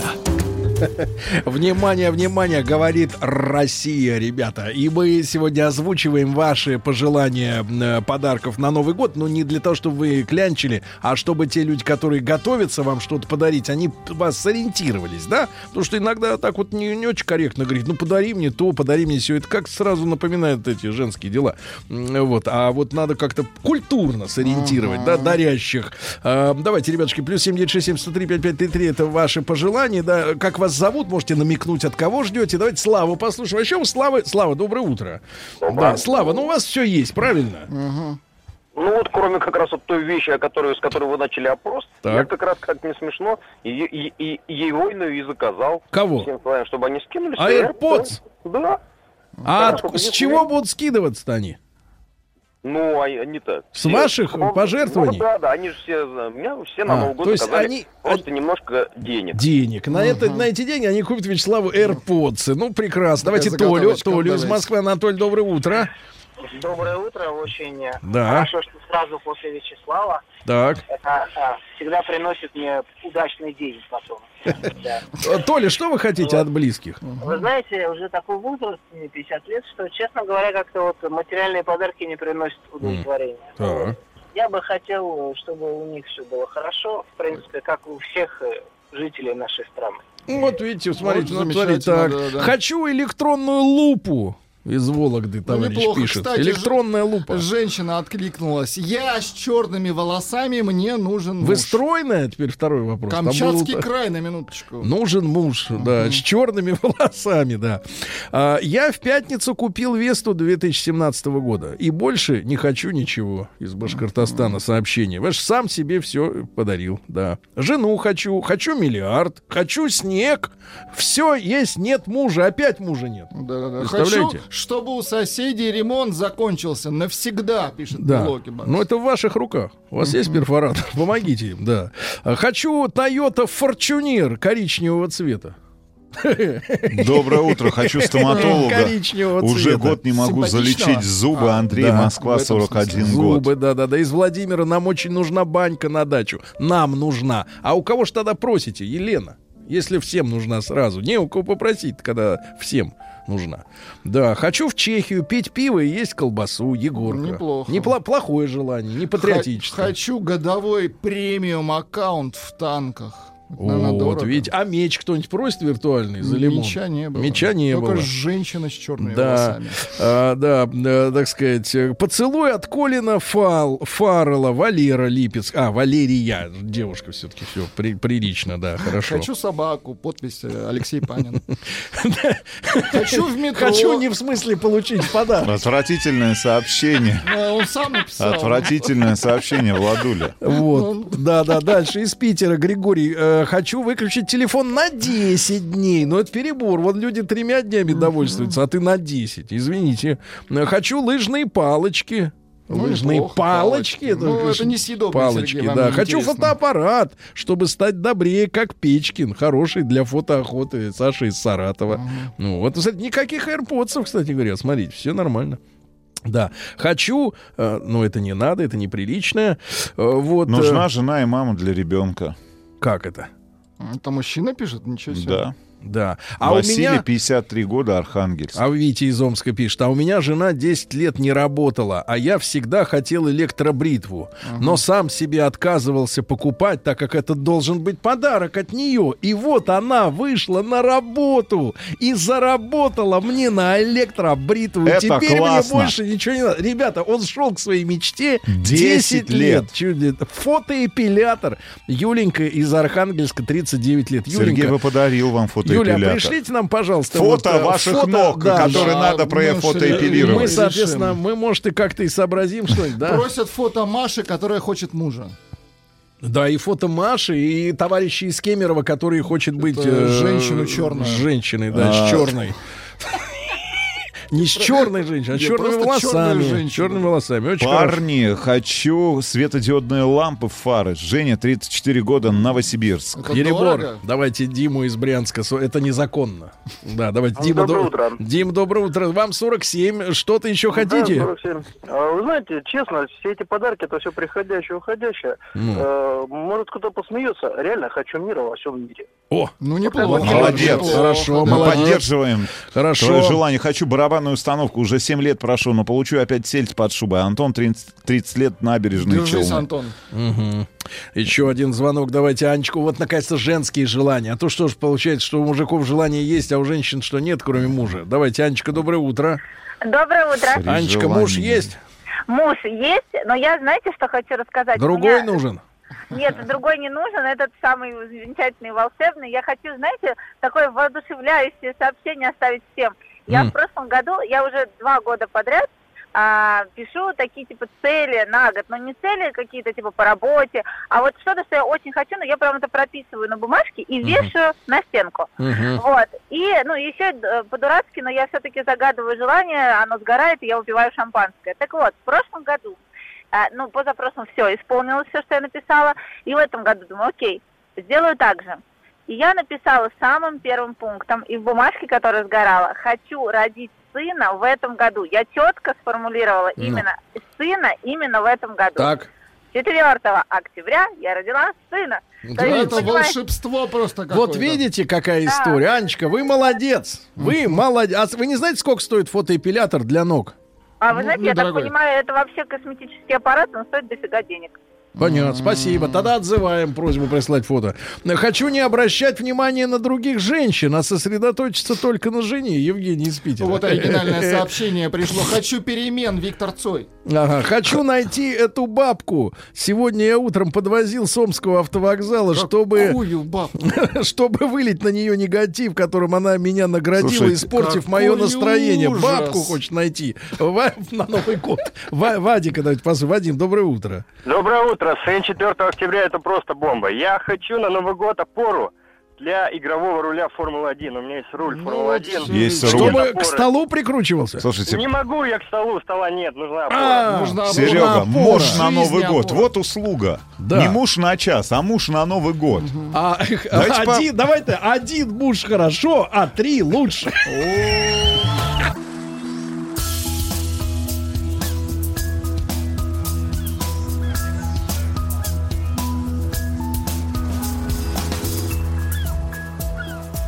Голубая лента. Друзья мои, давно мы не встречались, как, как говорится. Э, Дмитрий Алексеевич Гутнов с нами сегодня. Дмитрий Алексеевич, доброе утро.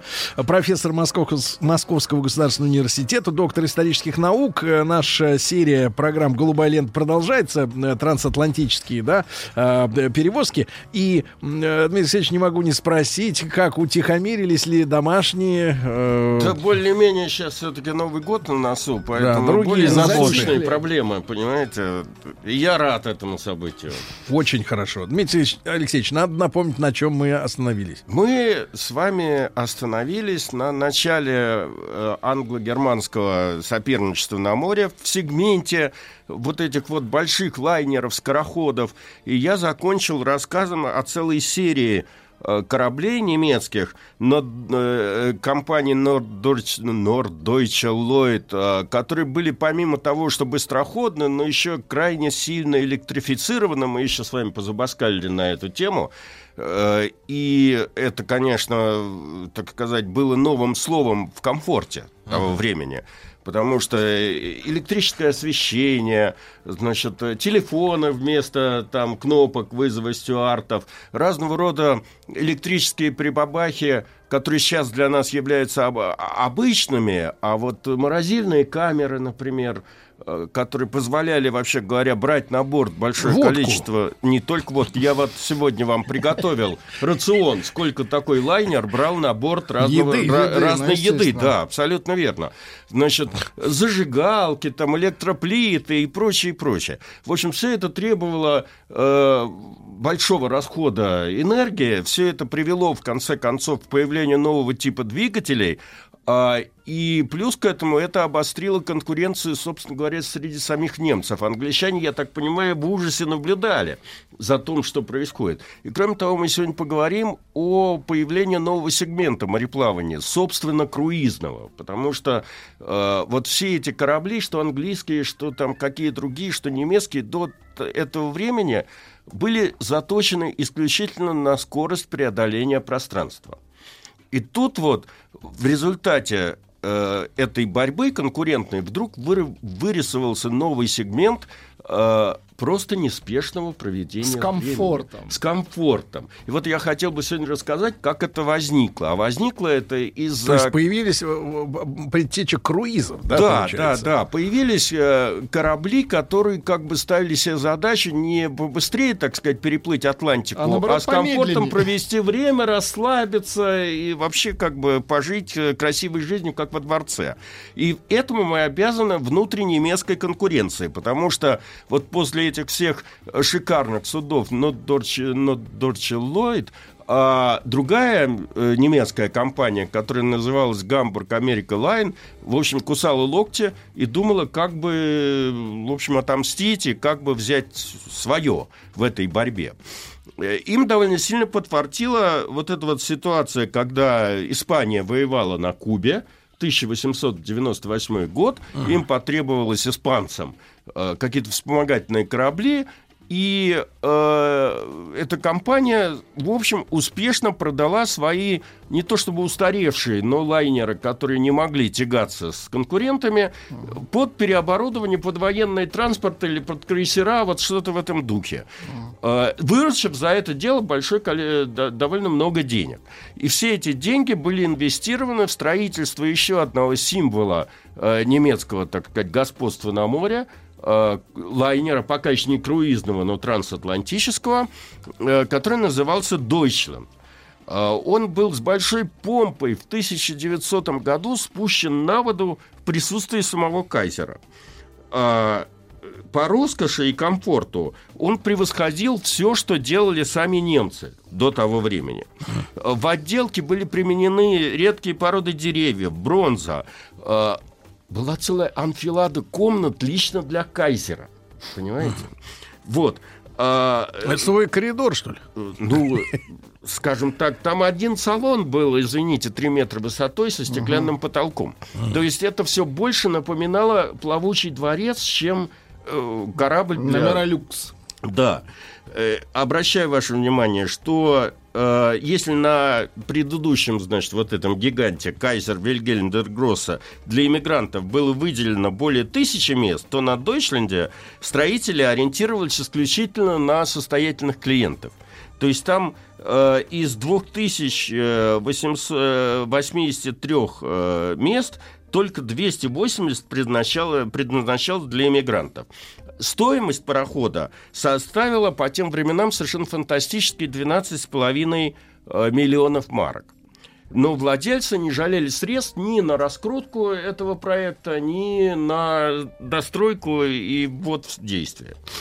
Э, уже в первом же рейсе этот корабль... Отбил? Да. Да Не- ладно? он не отбил, он пришел, значит, он, он улучшил рекорд э, Кайзера Вильгельма де Гросса на 6 часов.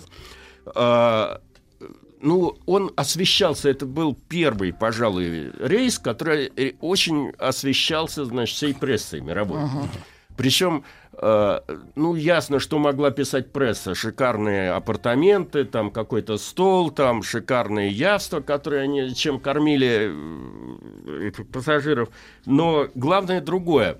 э, довольно любопытно, что в этом рейсе э, имел место быть э, среди пассажиров представитель Красного Креста. Я напоминаю, есть такая организация Красного Креста и Красного Полумесяца, которая э, функционирует э, с 1863 года. Так вот, э, этого представителя очень интересовали условия труда матросов. И он спустился в кочегарку, а там было... И больше его никто не видел. Да нет, его видел, но видели, но, Но то, что он написал, форме. э, то, что он написал, резко Моряка. диссонировало с тем, что э, писали основные европейские газеты. То есть номеров люкс он там не нашел. Ну. Во-первых, он не нашел там номеров люкса, а во-вторых, он э, как бы спустился в преисподнюю. Там было, по-моему, что-то такое в районе 35 топок. Э, Работали жарко, да. полуголые, зачум- зачумленные в 40-градусной жаре э, кочегары.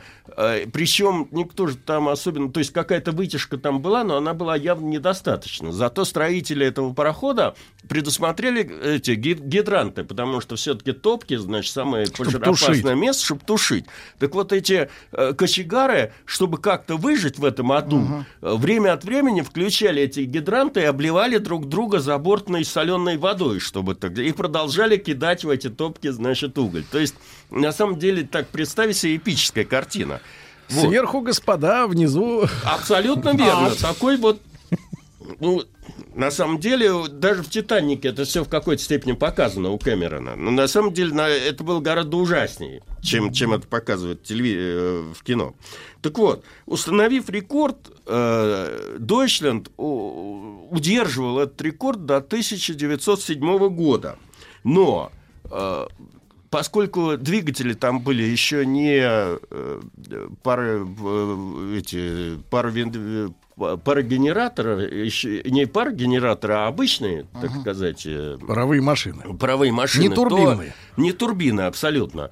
И поэтому э, как бы расход угля был там совершенно КПД, да, фантастический, маленький. да. И э, в итоге после 1907 года этот корабль был выведен из эксплуатации и продан э, другой фирме, которая его обозвала Викторией Луизой, и вот с этого-то момента и началась история круизного мореплавания, потому что корабль был переоборудован, туда были поставлены более экономические машины, он уже не владельцы не ставили перед собой задачи э, кого-то обогнать, а вот задача была поставлена с большим комфортом провести время. И вот этот самый, значит, Виктория Луиза стала ходить в- к круизам по Средиземному морю. Это было очень популярное действие перед Первой мировой войной, так год 1911, 12, 13, э, в зимние месяцы почему-то. Вот, Значит, э, когда можно было с комфортом там из порта в порт плавать. Впоследствии подобные же корабли, которые ставили перед собой такую же задачу, э, были построены еще, там как это Америка и Кай- Кайзерлин Августа Виктория, и эти корабли, э, вообще говоря, э, как бизнес круизный, он, он быстрее всего это расчухали американцы. Эти два корабля были зафрахтованы американскими какими-то туристическими компаниями, и они первыми организовали э, транстихоокеанский круиз, вот э, путешествие по островам там, значит, Полинезии, Кука. да, Кука. Вот, э, и эти круизы имели просто фантастический успех, собирали богатеев со всего мира, и владельцы этих кораблей, в общем, отбили вложения довольно быстро. Но с этого момента, можно сказать, появилось вот круизное мореплавание. Ну, то есть, когда не надо плыть, но плывем. Ну, плывем, не, да, Не торопясь. неспешно, не Мгм. торопясь, там отдыхаем, там веселимся и тому подобное. А, Вы обещали про водку рассказать. Вы, вы меня, так сказать, это опережаете э, мой Это рассказ. Так мы важно. помним это дело. Значит, морозильники. э, Не понаслышке. ну, э, что тут можно сказать? Что индустрия э, трансатлантических перевозок становилась все более сложным делом. А, Это же не шутка все-таки принять на борт такое большое количество народу, разместить, причем разместить их не абы как. Нужно было, чтобы пассажиры э, Твиндека, эти иммигранты, не сталкивались нигде с, э, С людьми. более, более так С сказать, людьми. состоятельными господами побоев. э, и тому подобное. То есть это целая логистика должна была, как развести потоки и тому подобное. Я еще об этом поговорю, потому что что э, трансатлантические компании пытались заполучить все и сразу. Вот это вот Гамбург Америка Лайн купила под Гамбургом э, территорию, по, припортовую территорию размером 25 гектаров, и там устроила иммигрантский городок. То есть те, кто хотели выехать То есть в как в Америку, Кале. да, а, э, они селили их туда. Там было все необходимое. Бараки, в которых можно Часовые. было спать. Да, да, там нет, часовых там не было, но там были бани, там трактиры, все увеселительные заведения, То есть публичные дома. напоследок гульнуть. То- да, то есть, э, чтобы все деньги, все дома. деньги не, не уходили на сторону никоим образом, понимаете? Ага. И все это породило вообще новую инфраструктуру портовую, потому что э, появились, э, ну, если раньше был один пирс и один, так сказать, э, трап на, на борт, ну, несколько трапов, куда входили все, то теперь потоки были разделены. Построено два пирса, с одной стороны этого лайнера поднимались э, богатые люди, и их встречали одним образом, с другой стороны пирса другой трап, трюм, куда пускали одних иммигрантов. Понимаете?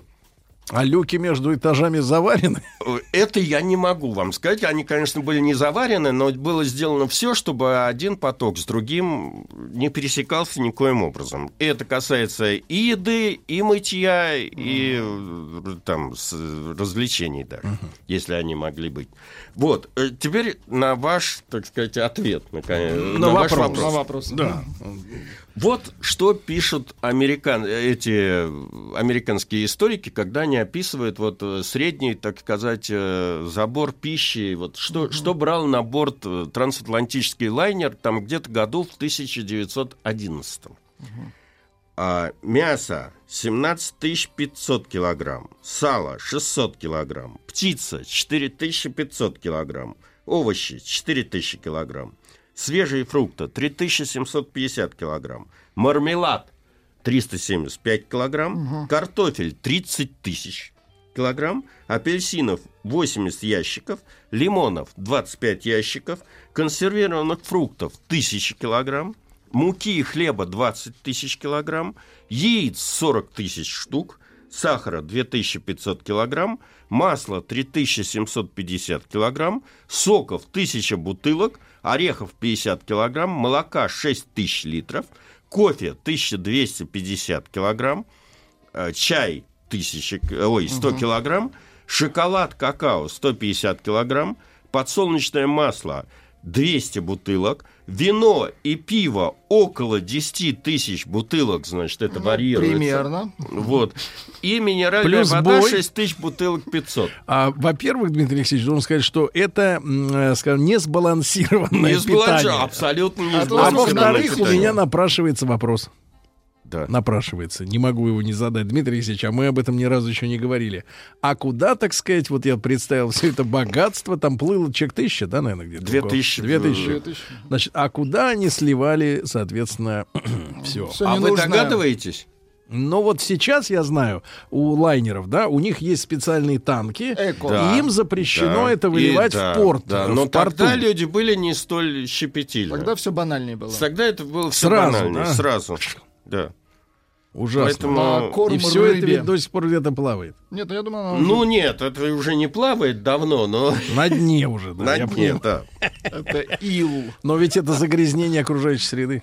Ну как? Ну это- тогда этого не знали, как О, бы. И конечно. вообще не задавали тебе подобного Считайте, вопроса. что это удобрение. Ну, что вы хотите, тогда вот только-только себе пробивал дорогу Красный Крест в разные, и, и Красный полумесяц с 1878 года, потому что во время русско-турецкой войны турки отказались, значит, э, использовать э, для обозначения госпиталей Красный Крест, считая это наследием крестоносцев. Привет нашим передачам предыдущим. Да, и да, тогда появился э, Красный Полумесяц. полумесяц.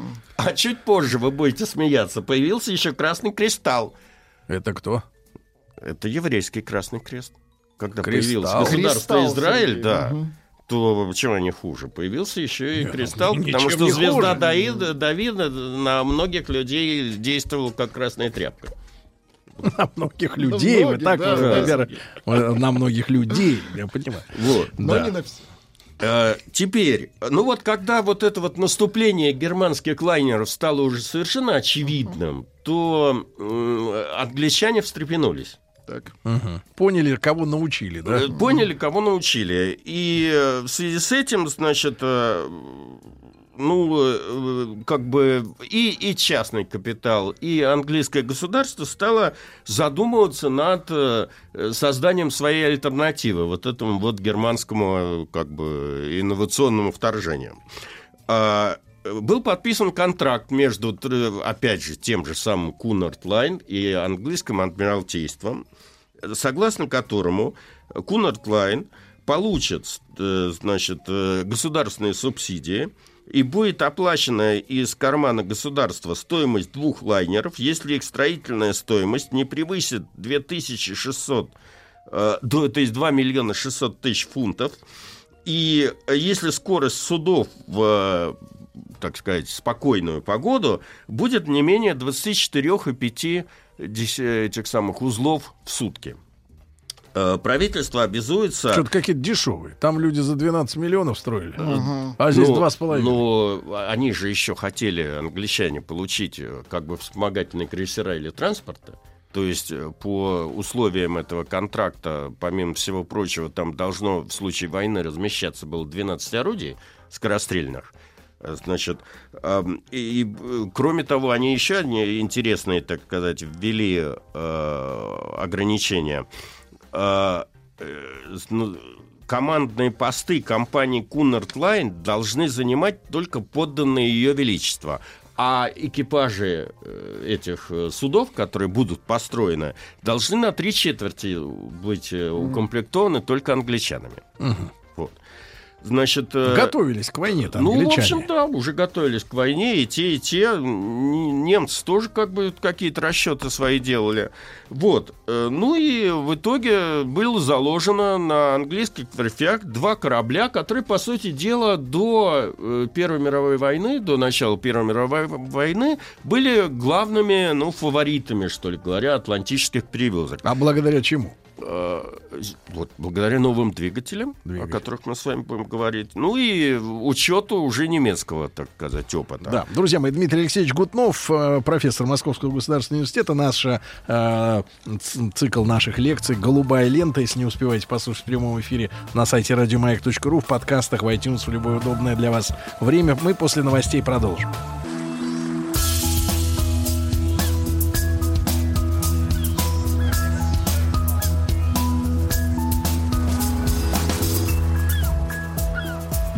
Голубая лента. Друзья мои, итак, Дмитрий Алексеевич Гутнов, э, доктор исторических наук. Э, к- к- Про круизы поговорили, сколько еды на борт брали, поговорили. Да, даже про И вот- нечистоты поговорили. Да. И вот англичане спохватились. Свои Англичане спохватились и, и, в общем, вели разговор о том, чтобы создать самые технологические, технологичные корабли перед Первой мировой войной. Кстати говоря, они действительно были самыми быстроходными до, до, наверное, до 20-х годов.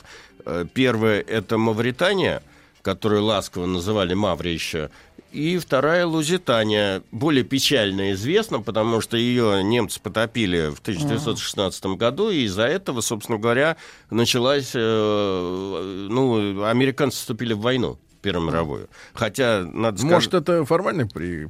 предлог? Нет, это не формальный предлог. Там, на самом деле, была целая информационная спецоперация англичан для того, чтобы, используя этот повод, как бы втянуть американцев в войну. Потому что сил у Антанты для того, чтобы уже закончить эту войну, просто категорически не было. А у- американцы продавали оружие, как бы, но не вступали в войну. Ну, отдельно поговорим, когда будем говорить уже про Первую мировую войну. Вот. А сейчас, что бы я хотел сказать? То, что э, для того, чтобы выдержать технологичность этих проектов, корабли, в принципе, были однотипными, ну, с небольшими видоизменениями. Э, Нужно было какую-то дать немцам какой-то отпор вот технологический. И тогда Кунард заинтересовался турбинами впервые паровыми. Э, Ну, собственно говоря, разница между турбинами и обычными паровыми двигателями очевидна. Если в паровом двигателе существуют цилиндры, э, пар давит на поршень, а а поршень уже в свою очередь передает механическую силу там грибному валу, то в турбине там система немного другая, крутящийся момент. То есть э, Пар дул- пар, пар дует Знаете, на лопатке на- турбины, да, да. турбина крутится и, опять же, либо передает механическую энергию валу, либо э, может вырабатывать еще и электрическую энергию. Ну, смотри, так, И- же, так же устроена атомная электростанция. ну, сегодня, да, правильно? любая Да. гидроэлектростанция Ну, меньше какая-то. теряется, Да. Э, В итоге КПД сильно возрастает, и вы получаете еще, помимо всего прочего, генератор электроэнергии. Э, Иногда бывают вот эти электротурбоходы, то есть сначала вырабатывается электроэнергия, а потом уже электроэнергия крутит вал. Иногда это все параллельно бывает. В общем, виды э, модификации этого принципа было много, но для Кунарда была проблема в том, что, по-моему, была одна или две компании, которые вот использовали пароходы этого типа. Причем компании были небольшими, как бы мы сейчас их назвали, стартапами какими-то, да, и они не являлись репрезентативными для того, чтобы э, использовать это на больших судах. И поэтому но они сначала, конечно, изучили опыт этой маленькой компании. а, Значит, называлась эта компания Elon Line.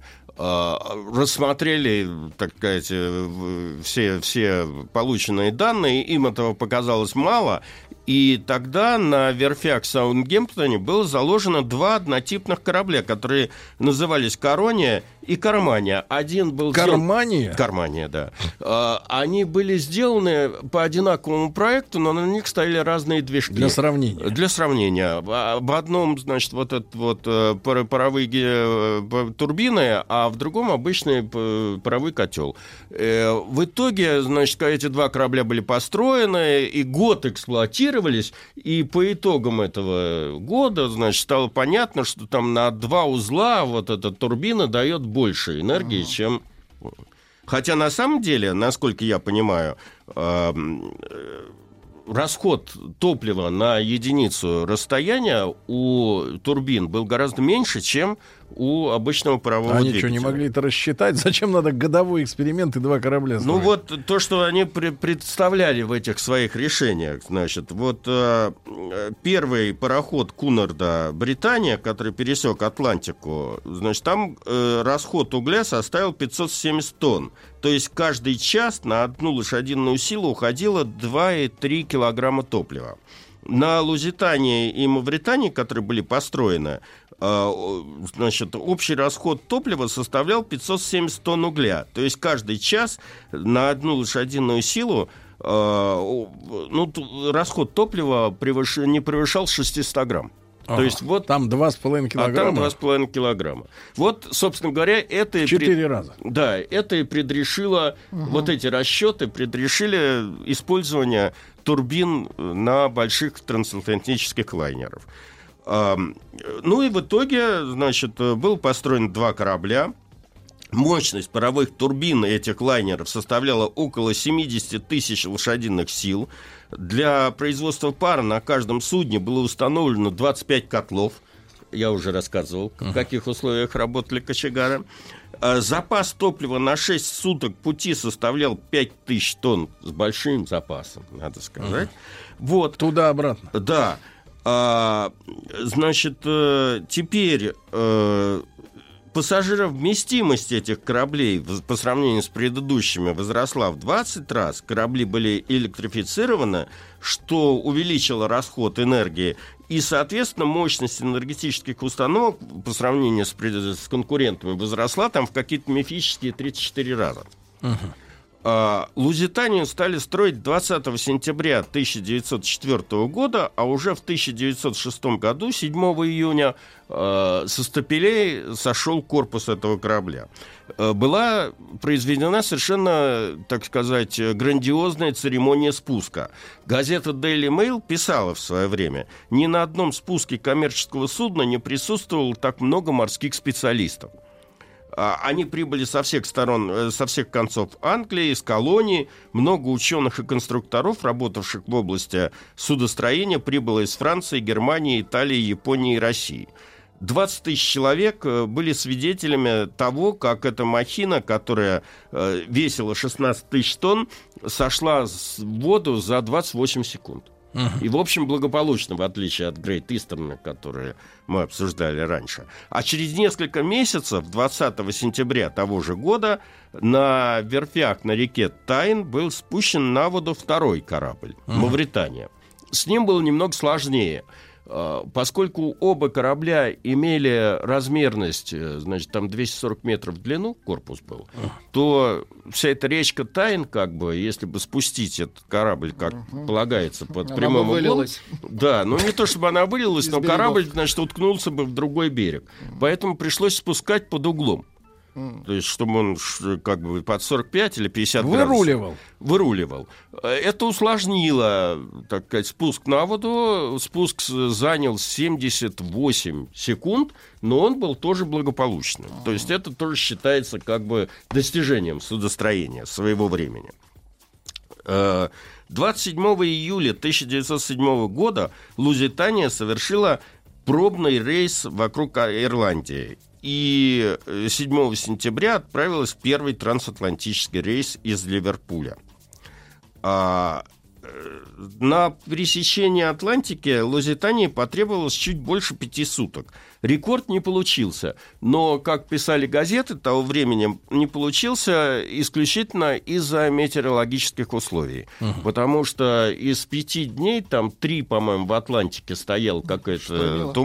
Туман. Нет. И капитан боялся просто развивать скорость. да. Трус. Вот. А, Тем не менее, достоинства этого корабля были, так сказать, оценены по всему миру. А, Рассказывая о первом рейсе Лузитании, корреспондент французского журнала «Марин Инженер» писал, из сотен пассажиров, которые приняли участие в первом рейсе Лузитании, многие ли смогут честно сказать, что они когда-либо путешествовали в столь роскошных отелях.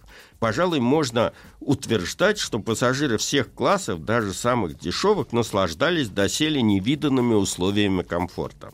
В этом плавучем отеле предусмотрено все, что может быть во дворце или даже в двух соединенных между собой дворцах. А, Второй рейс Лузитании установил рекорд голубой ленты, преодолев дистанцию менее чем за 5 суток впервые э, в истории мореплавания и развив среднерейсовую скорость 24 узла в сутки. Э, Среди свидетелей этого успеха было несколько немецких инженеров, которые купили билеты на пароход, но Шпионы. буквально как вот в фильмах показывают, э, фиксировали работу всех систем корабля с Не-не-не, использованием...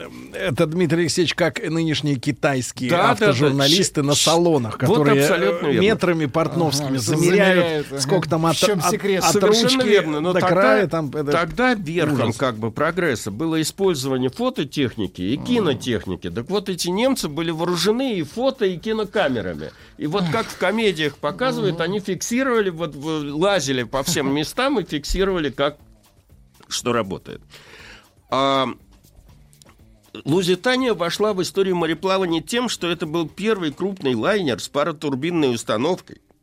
Первый лайнер с четырьмя грибными винтами, четырьмя. А, первый трансатлантик, пере- перешедший Атлантику менее чем за пять суток. И первый пароход, который развивал среднерейсовую скорость 24,5 узла в сутки. Значит, это было для своего времени большим достижением. А, тем временем э, были доведены до конца работы на Мавритании.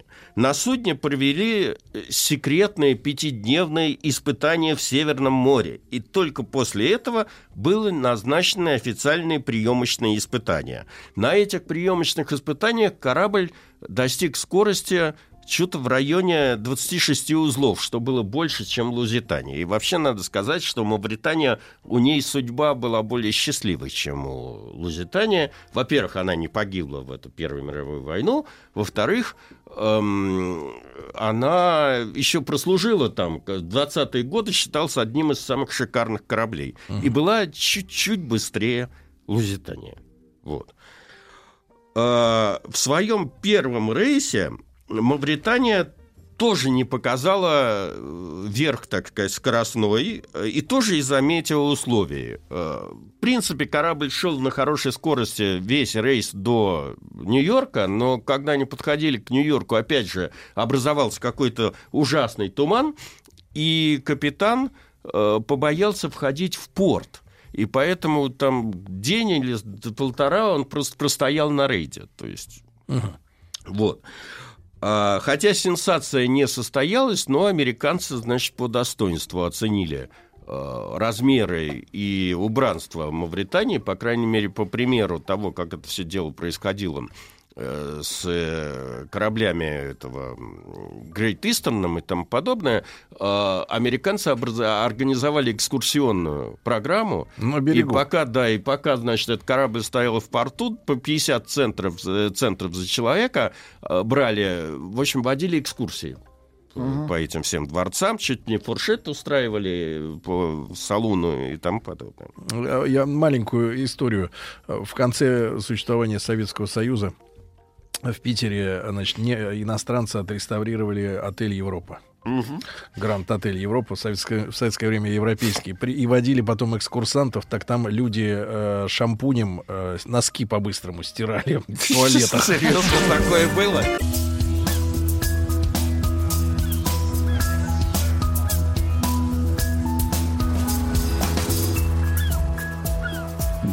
Голубая лента. Итак, водили экскурсии по э, Л- Мавритании, да, Дмитрий Алексеевич? Да, ну, в общем, тут что надо сказать, что э, э, вскоре Мавритания установила свой рекорд пересечения Атлантики 4, с- э, четверо суток и 20 часов.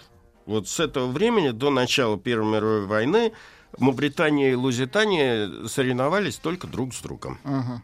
И сократили это время пересечения Атлантики еще на 10 часов.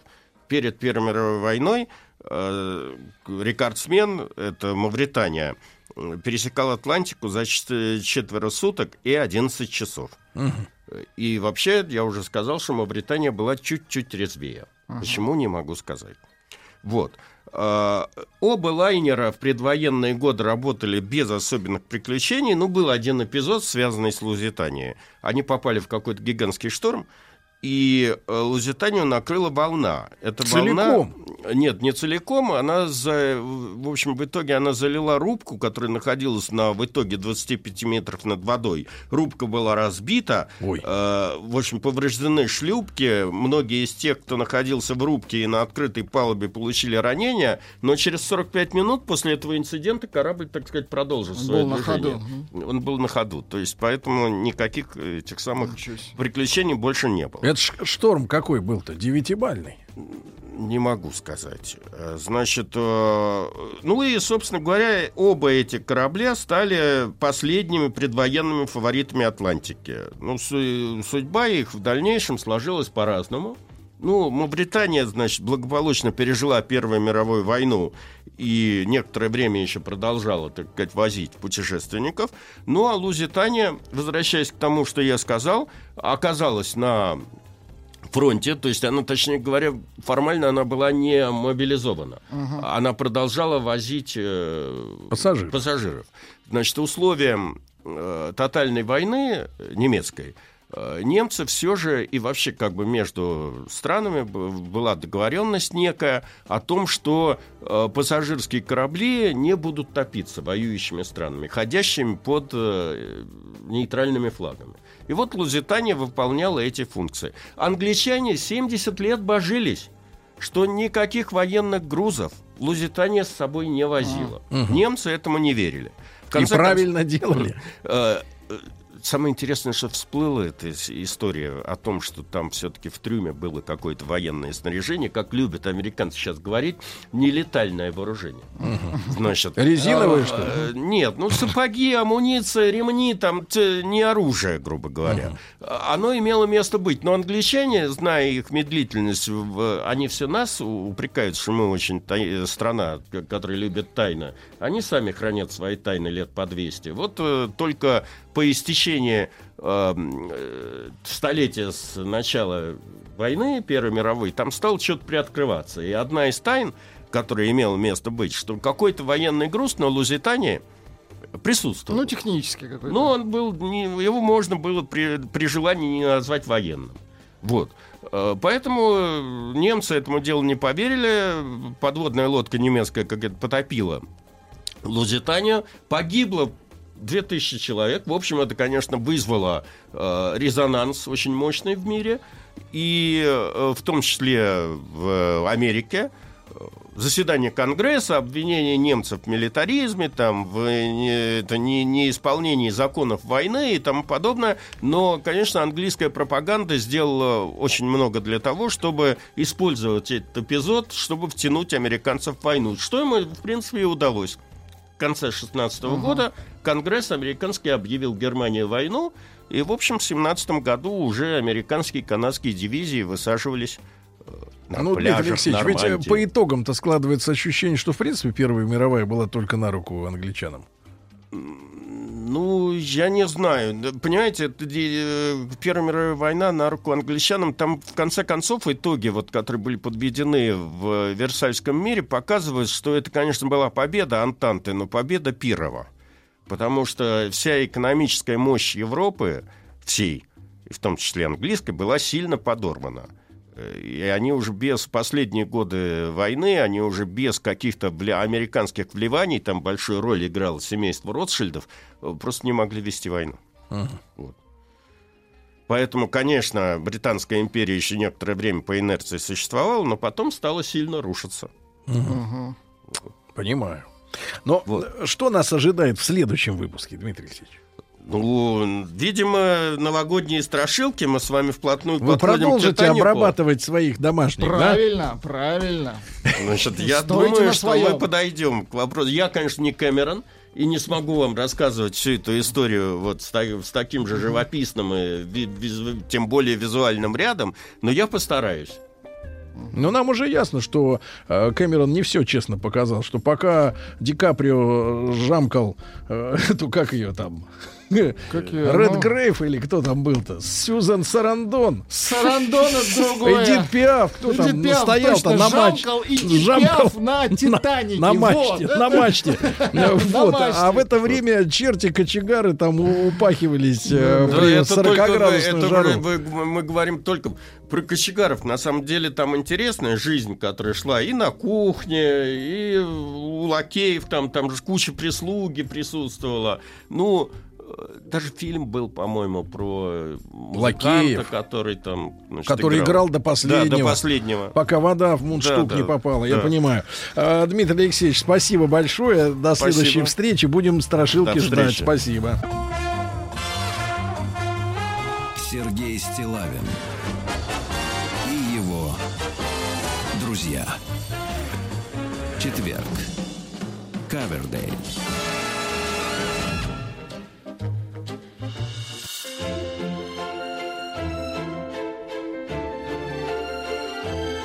Свое. С Андреем Даниленко.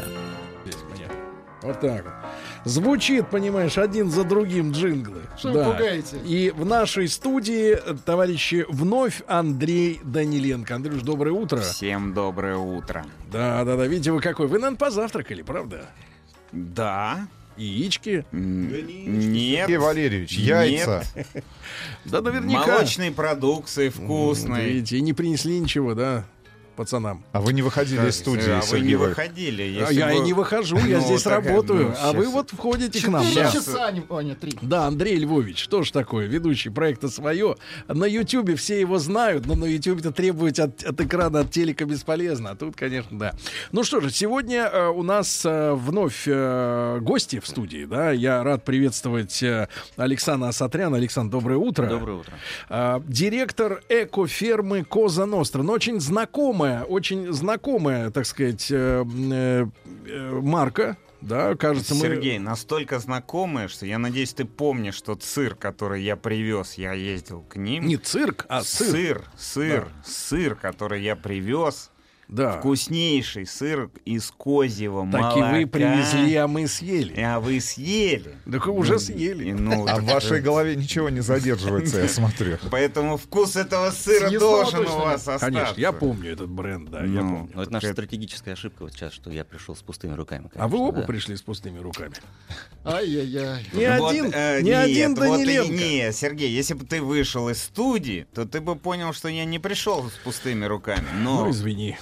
Я, да. у тебя все впереди. Ну, тогда прошу. Да. Мне выйти. Хорошо, вы завтракали, у вас есть много сил. Не, ну серьезно. А, Александр, э, значит, поскольку товарищ э, Даниленко привез сыр, но особо много не рассказывал, да, о вас, тогда мы хотим бы из первых рук узнать, когда это все начиналось. Вот э, совершенно случайно вчера, а, готовясь к эфиру, экспромтом, вспомнил, что 10 лет, 10 лет в этом году исполнилось нашему крестьянско-фермерскому хозяйству, а, а точнее этому общественно-просветительскому проекту, которым мы занимаемся, скорее так его можно назвать. Потому что, а, когда у меня спрашивают, «Э, Александр, а как бизнес? Я говорю, ребят, общественно-просветительский проект. Никакой это не бизнес. Вот. Но на самом-то деле а, за эти 10 лет э, мы, можем сказать, что выросли и развились а, из э, такого э, хобби нашего, нашего самого главного фермера Андрея Хисусовича Кисола а, в достаточно узнаваемое и, и приятное, по крайней мере для меня, хозяйство. Ну, не бизнес, это вы с нефтянкой Да, сравниваете. Сер- Сергей, я должен, я, я не могу не встретить, потому что я там провел э, целый день, и рассказ о том, как началось это хозяйство, мне безумно понравился. Я не могу не, не, не рассказать. Э, Мне хозяйка просто рассказала. Все было очень просто. В 90, дикие 90-е. Ну что делать в дикие 90-е? Сергей в 90-х работал в комке. Нет. Месяц. А, ну вот. А д- д- врач, хороший врач, остался без работы, когда развалился Советский Союз. Ну, там сделки одна, другая, третья, и одна из сделок э, достался кусок земли. С этой землей непонятно, что делать. Э, Через какое-то время стало понятно, что ее придется хоть как-то обрабатывать, что-то с ней делать. Поставили охранника. Ну, не- не все вы- такое решение Ну, да принимают, подожди, да? Поставили охранника. Охранник э, с Украины, очень хозяйственный. Он говорит, что я сижу здесь один в будке? Вы мне хоть курочку какую-нибудь э, купить или коровку какую-нибудь? Вот, чтобы... Ну, решили, ну, действительно, мужика надо занять Да, чем-то. всё в дом, всё Да, в дом. Да, все в дом. Купили ему курочку, коровку. И вот с этого началось э, хозяйство. Потом еще есть к- курочку, ключевая потом фраза еще с- коровку. «товарищ с И- Украины». Да, и потом э, возникло вот такой рассказ. Сергей, у вас А тоже есть это- земля, но на А вашей земле я не видел Нет ни украинца. куриц. Нет, Нет, мы не- можем помочь козами. Вот. Да, вот, пожалуйста, тебе Мы можем помочь козами и э, как бы развить эту тему А в я вот, других э, направлениях. Я с удовольствием слушаю версии разных хозяйственников, э, э, которые э, даже их об этом не спрашиваешь, они сами начинают рассказывать э, свою версию, э, как добиться молока, которого не, которое не пахнет козлом. Значит, одни говорят, что надо, чтобы в, значит, в хлеву было чисто. Чисто, очень чисто. Четыре, И- четыре показателя. Да, и, и мыть постоянно козу, чтобы она была чистая, и чувствуется, ты сисечки глуп. у нее были чистые. Прямо чтобы, Не да? сисечки. Сергей Валерьевич, А мы кто? погружались. Мы погружались в одну Да. из станиц Краснодарского края. Да, Второй вариант. Второй. Не подпускать к козе козла. Козлы должны жить отдельно. А еще два. А, порода, Так. Которая не пахнет так вот. ну, скажем так, э, которая пахнет в меньшей степени. У нас, э, в, э, у нас на ферме две породы. У нас заанинские козы и англонубийские.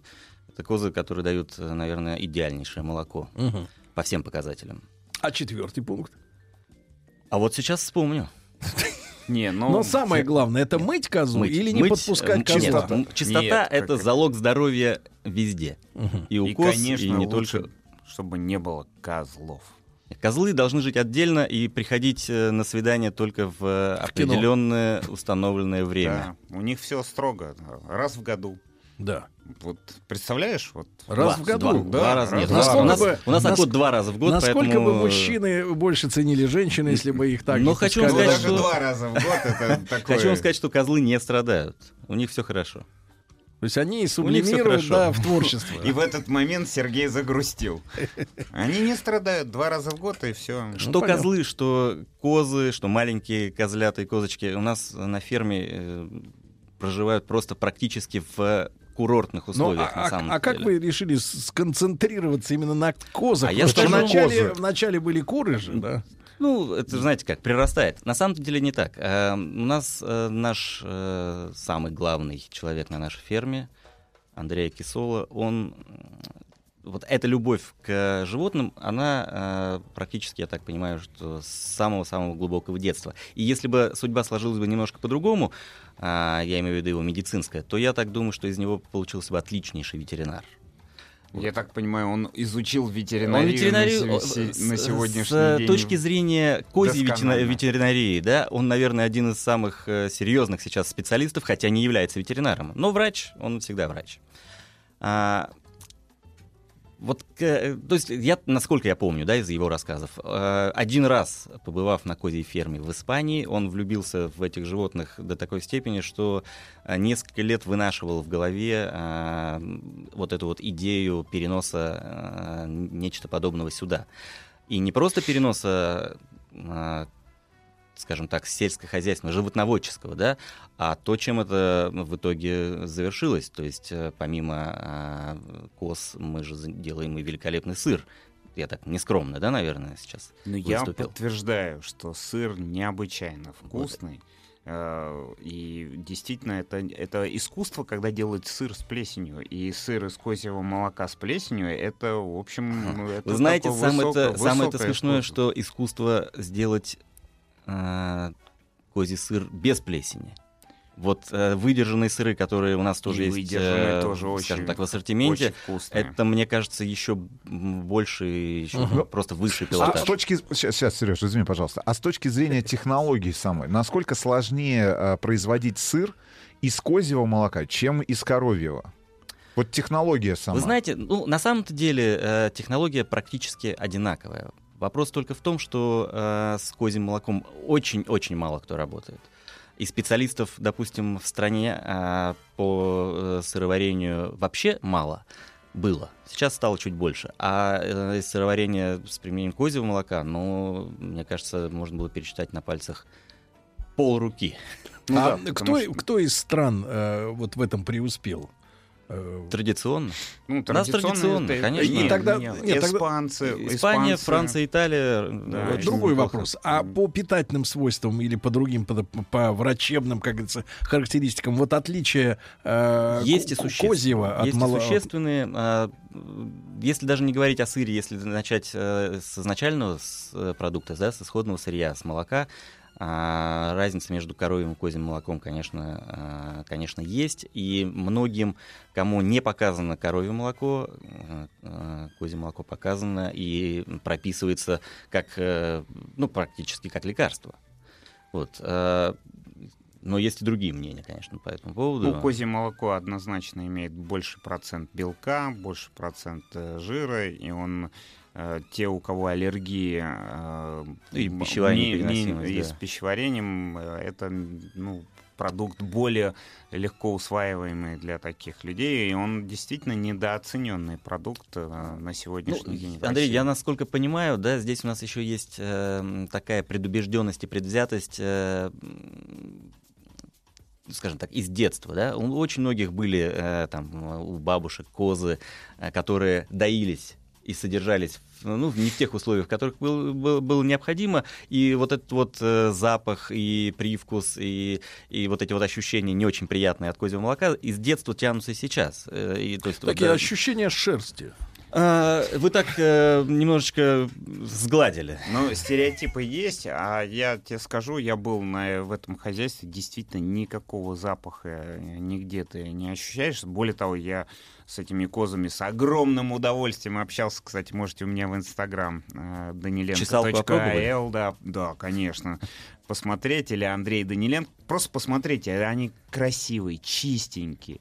Вот запаха действительно никакого нет, их на руки берешь, они ручные. э, Те, с ним- которые поменьше. Да и, и большие тоже, Тоже они ручные. ручные, тоже ручные, очень, э, Не, Очень, нежные мило, создания, очень, нежные, очень, э, да, женщины коммуникабельные, очень трепетные. социальные. И вот действительно от молока никакого запаха вообще нет. И это действительно большое искусство с точки зрения того, чтобы сделать сыр который будет иметь свой особый уникальный и вкус, и запах, и абсолютно, э, абсолютно разные Мгм. сыры. Это, это целое искусство, то, что они делают, и при том каждая партия может иметь свою Ну, индивидуальность. это все-таки крафтовый продукт. Э, Мы не промышленное производство, у нас э, нет э, какой-то стандартизации такой безумной. Мы стараемся, конечно, то есть мы м, ну, работаем всегда, всегда одинаково, но э, настроение коз, там, настроение сыровара, Мгм. погода, а, еще что-то. Каждый раз покупая один и тот же наш сыр, вы получаете разный продукт. Не хуже, не лучше, просто разный. А, Это надо пробовать э, и, и не бояться пробовать. Э, Многие очень боятся э, как плесневых сыров, так и просто козьих сыров. Я просто всех убеждаю Вот и, тут и спрашивают призываю. про энцефалит. Якобы передается через козьим козье молоко. молоком. Спрашивает Ай-яй-яй. Витя из Омска. Правда, Вливай, ин- энцефалит пишут через «и». Это Ну, и- омский ну, главное, инцефалит. Не энцефалит, это уже хорошо. А, с- э, спешу всех успокоить. Так. А, по санитарному законодательству э, Российской Федерации всем, э, вся продукция, которую производят э, молочники, вырабатывается из пастеризованного молока. А, Французы с этим не согласны, но а, у нас, такое к счастью или к требование. сожалению, так. А, И поэтому ешьте, пейте без Абсолютно страха, безопасно. с удовольствием. Ну, я Задавайте понимаю. вопросы, ответим Александр, на любые. вопрос. А, многие э, и фермеры, и вот э, частные хозяи- хозяева э, жалуются на сложность со сбытом, да? С дистрибьюцией. И, да, какой вы-то путь для себя за эти 10 лет выстроили? Мы прошли все пути, как- какие были возможны. То есть у нас были и, скажем так, скажем, ну, как бы сказать по-русски, чтобы не обидеть никого, а, продавали с колен э, около, около дорог, э, когда это еще было возможно. А, Выходили в сети. Мы достаточно долго стояли в, ну, в таких премиальных сетях наших. Выходили в новомодные крафтовые магазинчики. Всякие ярмарки там, да? Ярмарки. Кстати, это, кстати, с- ярмарка это э, вот Это ярмарки, которые хорошее. есть, Я это, с это очень ними- хорошее подспорье. Я с ними познакомился Да, Андрей, как кстати, раз на сырном... ф- Вот, там, Ну, на сыр э, Пермире, да. Сыр Пермир, вот я Сыр Пермир. подошел... Не, во-первых, название мне очень понравилось, э, Коза Ностра, а во-вторых, я начал пробовать продукцию, про- прямо очень, очень вкусная. И э, мне кажется, вот такие форматы, они очень Такие полезны. форматы очень полезны э, как, как с точки зрения реализации, так и с точки зрения ознакомления с нашей продукцией. И вот на последней ярмарке вы видели, да, сколько сыроваров И- появилось. и, Сергей, ты знаешь, очень приятно. Я, я тебе говорю, все равно вот этот личностный фактор, когда ты видишь владельца или видишь хозяина. когда Смотришь можешь ему в пообщаться- глаза. Не, слушай, вот ты воспринимаешь продукцию совершенно по-другому, когда ты видишь вот э, хозяйку, которая сама с удовольствием работает над каждой рецептурой, ей интересно. Вон, они же сейчас, у них эти нубийские козы, так они специально по всему миру изучали. Они и, черные? И подбирали. Они очень эти- красивые. Очень красивые. Они, Они чуть-чуть очень на красивые. оленей похожи. Они да. с ушами. На с оленей. ушами. На оленей, они, да, да. Ну, Э, рога да, тоже ну, есть да, рога иногда. тоже есть, но на оленей козы похожи немного на оленей. Размером, да? Очень, очень, очень красивые. И я так понимаю, молоко у них особое с точки зрения Ну, как по, вот по показателям, это, наверное, самое, самое лучшее козье молоко. А чем вы их откармливаете? И вы завели себе, ну, собственное вот это сырьевую базу или работаете с партнерами? А, вот э, сделать полностью замкнутый цикл у нас, к сожалению, пока не получается, потому что ну, для этого требуется значительно больше земли, чем есть у нас.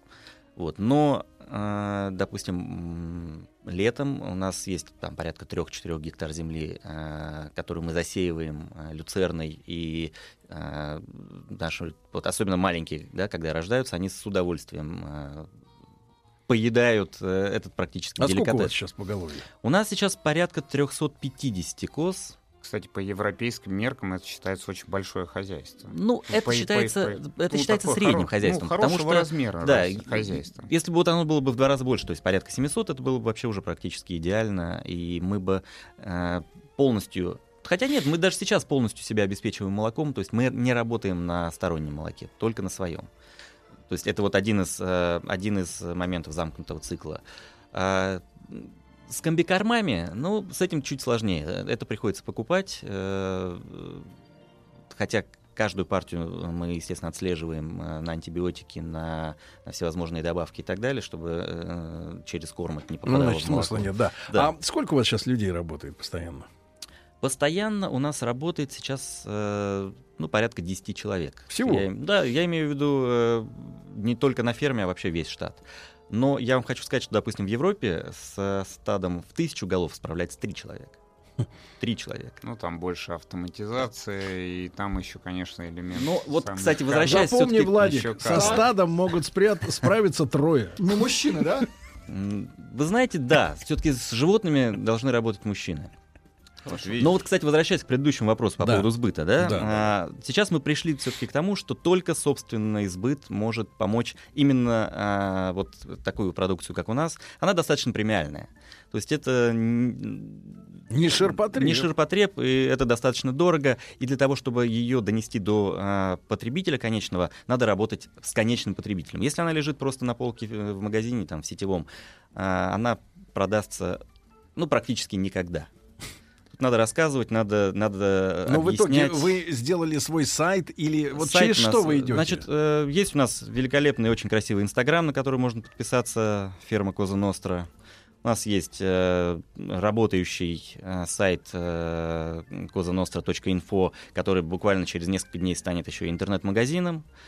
А, А вот средний портрет вашего типичного лояльного покупателя. Вы сейчас знаете его? Вот что это за человек? Это женщина, мужчина? Мы знаем этого возраст? человека, э, и, как это ни парадоксально, он постоянно меняется. Это такая э, как-то волнообразная история. А, Иногда мы, мы просто отслеживаем, да, э, там, проводим какой-то мониторинг. Иногда это женщины, Так. которые вот, озаботились э, с, там, здоровьем, ЗОЖ и все остальное.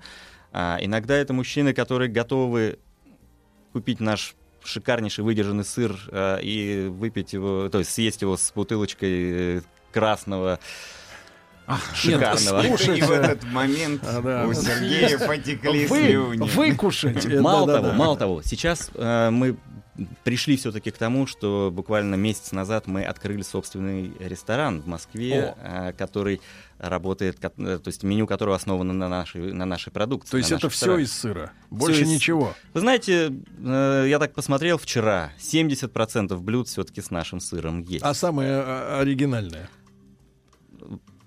Сырные конфеты. Сырные, Сырные конфеты. конфеты. Это, Это типа как это сырок глазированный. Значительно значительнее.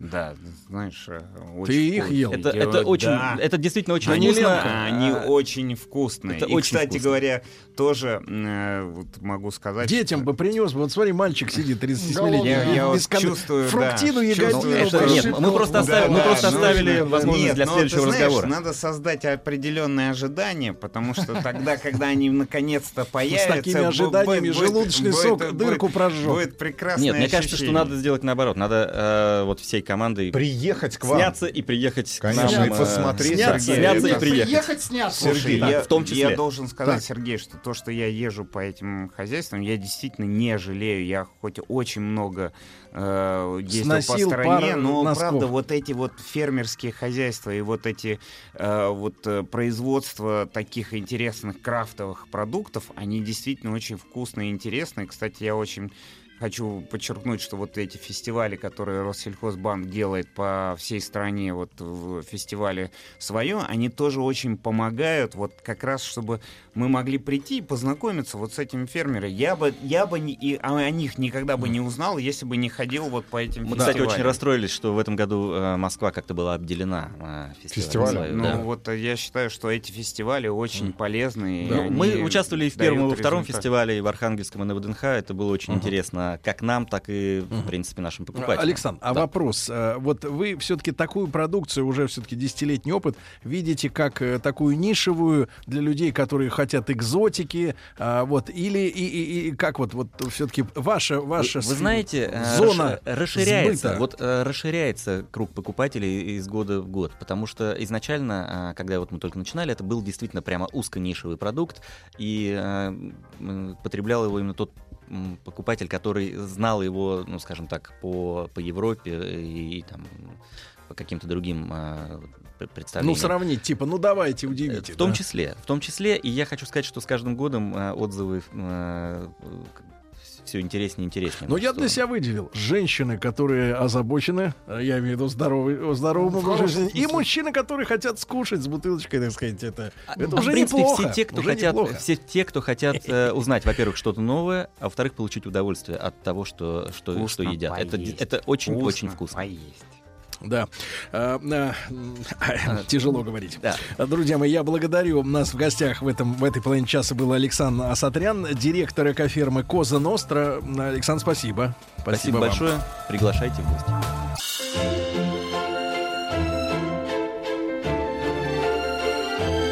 Свое с Андреем Даниленко. Друзья мои, должен сказать, что господин Даниленко это э, человек совестливый, быстро, надо сказать, Ага. ми- изменяет ситуацию. Э, Ну, гостил меня сейчас вкуснейшим. Приятно, Слушай, Александр и Серега. с едой у Вкуснейшим меня йогуртом. всегда все хорошо. Я понимаю, слушайте, э, Притом все свое. Давайте. Самое главное, все свое. Вот воплощение вот этой мечты женской э, про кормильца. Правда, ну, они, женщины имеют в виду другое немножко, но тем не менее, если в буквальном смысле, то да. М, Я рад приветствовать в нашей студии Юлию Никитину. Юля, доброе утро. А Владелец э, м, крестьянского фермерского хозяйства э, ферма Галина, да? Галина. Или Галина? Галина ферма. Галина ферма, да, Галина ферма. Притом Это у нас Можайский район Московской области. Э, Юля, а вы чем занимаетесь, вот ваше Мы хозяйство? занимаемся молочным животноводством, а, производим сыры, Чуть-чуть молоко, поближе. творог, а, ну, все практически молочные продукты. Ну ведь ассоциация можайское молоко же. Ну, прямо, ну, какая может быть? Это, конечно же, молочный э, регион, традиционно. Но, Традиционно, да. но вообще это, конечно, здорово. Вот эта тенденция, которая сейчас существует, Сергей, Да. э, людей, которые из городской жизни переезжают в сельскую местность. И я так понимаю, этот... это, кстати, один из тех случаев, где я пригласил сегодня э, людей к которым я еду в самые ближайшие дни. То есть, в- вернее, даже завтра уже выезжаю к ним для того, чтобы посмотреть это хозяйство. Мне очень нравится вот эта тенденция, что есть городские люди, которые переезжают Юля, в а вот сельскую местность. тогда очень важный вопрос. Вот с точки зрения, опять же, раз уж, м, э, м, так сказать, э, вы женщина, правильно?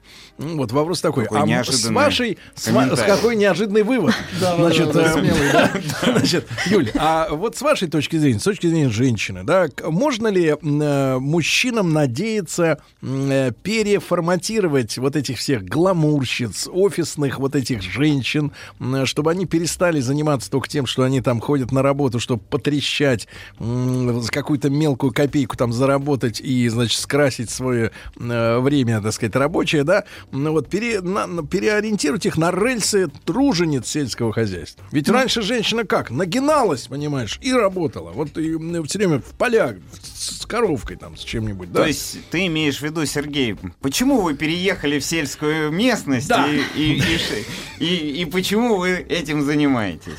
Ну, история нашей фермы э, достаточно небольшая, нам всего 4 года. а Вот. до этого была нормальная жизнь в городе? А до этого нормальная жизнь в городе. В общем-то, я занималась медициной. а, Соответственно, моя мама... а, а, История была такова, что у меня родилась дочка, был очень аллергичный ребенок, и моя мама решила, все, хватит, надо кормить внуков экологически чистым продуктом. и мы едой. начали, и, да, натуральной едой, мы начали поиски участка. Вот. Мы нашли участок там в Можайском районе, потому что в радиусе 100 километров от Москвы считается экологически чистый западный район. Вот. э, Нам понравилась э, там земля, э, соответственно, выкупили эти 6 гектаров и построили на ней ферму. Начиналось все с двух коров. Потом присоединился мой муж и говорит, ну что же такое две коровы, давайте расширяться. Мгм. В семнадцатом году мы получили грант начинающий фермер. Вы забросили медицину? А, не совсем, не совсем. Я также занимаюсь медициной, но а, в полях у меня работает моя, моя мама Галина Васильевна, как раз Мгм. Галина ферма В отсюда. полях мама. В полях мама, То да. есть это подарок теще произошел такой, да, чтобы она реже бывала в городской квартире. А, Да, Владик, а? Насколько я понимаю, в радость на, свежий воздух, также в активно экологичную все это природу. поддерживает. Он занял, занялся там рыбоводством. Там у нас два пруда э, вылавливает там уже достаточно больших рыб. Я так понимаю, вы в, гос- в гости э, всегда приглашаете с удовольствием порыбачить Да, и так, конечно. так далее. То есть, Ну, я так понимаю, э, такой это, экотуризм. то- эта тема очень интересная, но, к сожалению, пока законодательной базы нет вот под экотуризм. Э, Да, кстати, Сергей, надеюсь- это есть такая Наде- Надеюсь, что сегодня. потому что у нас земли сельхозназначения для сельхозпроизводства. И как строить на, нё- на нем туристические вот те же комплексы, как, чтобы приглашать тури- туристов, пока не поня- нам непонятно фермерам. Мгм. Так, хорошо. Итак, э, сколько же у вас сейчас-то коров? У нас сейчас м, 24 э, Тёлочки. кор- коровы, да, 24 коровы, из них, наверное, дойных 18 сейчас, ну, кто-то в запуске, кто-то так. Ну и мы в основном производим сыры. Сыры. Сыры, да. Хороший продукт. И Из поедет коровья. завтра Даниленко Да. и поест там сыров. Обязательно. И всем Эх. в Инстаграм покажу в своем Вот даниленко.эл или пишут, Андрей запрет- Даниленко. Да, Да, запретите, смотрите. пишут Стилавину, питаться в эфире. Это Как же ему запретить-то? Ну как? Вот так вот. Это же, наоборот, удовольствие в жизни, вкусно пок- Да, покушать. Юля, а почему сыры-то? Почему сыры? Потому что у нас э, летом а, у нас там кругом дачи, у нас э, разбирают молоко, в общем-то, практически там Просто как молоко. как молоко, да. А зимой э, излишки молока, и получается, вот мы решили Самый лучший способ. Ну, Заниматься сыры же как у сырами, нас вообще исторически появились. молоко. Это самый лучший способ хранить молоко. Так, ну а супруг-то включился в сыродельное Конечно, производство, конечно, да? А как вы вот выбрали технологию? По какой вы будете работать? Кто вот у вас, А. ваш э, наставник А, технологический? моя мама, она у нас единственный институт сыроделия это в Угличе, она прошла там курсы Да вы что? мастеров Там сыроделов. учат? Да, там учат. Да, там, кстати, старейший, э, ну, российский, советский, да, институт. Молодцы, они сохранили э, традиции сыроделия. Кстати, в красивейших э, местах э, прямо на берегу Волги находится этот институт. Мгм. И, и, И все, сколько все длятся, желающие могут приехать длятся обучиться. курсы? А, две недели. Две недели. недели, и там да. люди и живут, И там и люди- учатся. люди живут, учатся, да. А вот вы видели э, вот контингент, э, что за Видели, товарищи посещают? видели. Вот И, и как? Вот, Да. вот что это за люди? А, Притом абсолютно разные. Кто-то также меняет сферу деятельности из города в деревню переезжают, учатся сыроделию. А молодые люди, так называемые ка- кастрюлечники, которых, э, ну, сыровары так называют, которые в кастрюльках варят сыр, они также... Надомники. Надомники, да. Они также учатся там. Мгм. Юль, а вот первый комплект оборудования, да, все-таки уже не кастрюли, а вот Мгм. где вы взяли? Э, А в компании «Мистер Градус». Погоди, это люди, которые делали э, те самые перегонные кубы? Да, да, да. Да, серьезно? Но они переформатировались и сейчас... Сергей, познания. Ну, аж Кто- какой кто это чем на- занимается. Ты знаешь, Вот мне кажется, это сориентировался. Э, Андрей, только вы, родившиеся далеко отсюда, могли подумать, что это метеорологи. Мистер Градус — это явная тема, да. Слушайте, и вот, если не секрет, сколько первый комплект стоил для вас оборудование? А, Первый комплект это была такая небольшая, когда я была еще кастрюлечником с двумя коровками. Вот это был, э, была небольшая ва- ванночка 25 литров. Вот сейчас я в ней делаю сыры с белой плесенью обычно. То есть вы начинали с одной ванночки. Да, да. Вот. Слушай, и ты знаешь, я тебе могу сказать, по стране очень много таких людей. Вот сейчас это новая такая тенденция это, э, людей, которые переезжают вот в сельской местности, занимаются вот таким производством.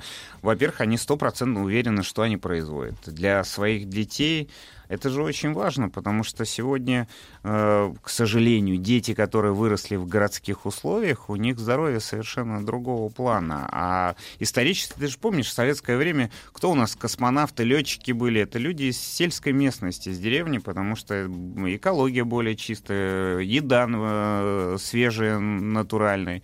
И на самом деле для здоровья Ты же детей... хочешь, вот- хочешь сказать, что ни одного москвича среди космонавтов?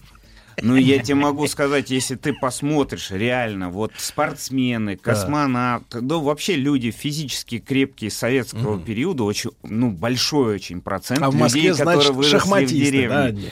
Ну, я ничего не буду Шутка. говорить, но урбанизация все, хочешь не хочешь, но влияет Ну да, на да. людей. Галин, а хорошо, ну вот смотрите, э, молоко вы знаете, кому продавать, вот дачники заедут в апреле в конце и пойдет, значит, да, сыр вы делаете, а вот реализация сыра как? А реализация сыра это ярмарки. Ну вот как раз сегодня моя мама стоит. э, Прям э, стоит? Прям сейчас стоит. э, Так, дайте координаты, правитель- куда, правитель- куда ехать правительство. Московской области. Вот. Это у, нас, за у нас там ярмарка проходит. А, нет, в центре Москвы. В центре Москвы, проспект Мира 72. А, там ярмарка? Да, там сегодня проходит ярмарка. Ну, видите, можете познакомиться да. прямо. и Заодно там- из правительства. Там Да, депутаты, есть- да. Там и депутаты, но Да, там же не только ваша мама стоит. Там не только Ну, вот моя это, мама кстати, стоит, молодцы, там- Московская область, что организовывает вот Вот такие Жириновский, ярмарки. кстати, на днях предложила в Госдуме запретить продавать водку в буфете.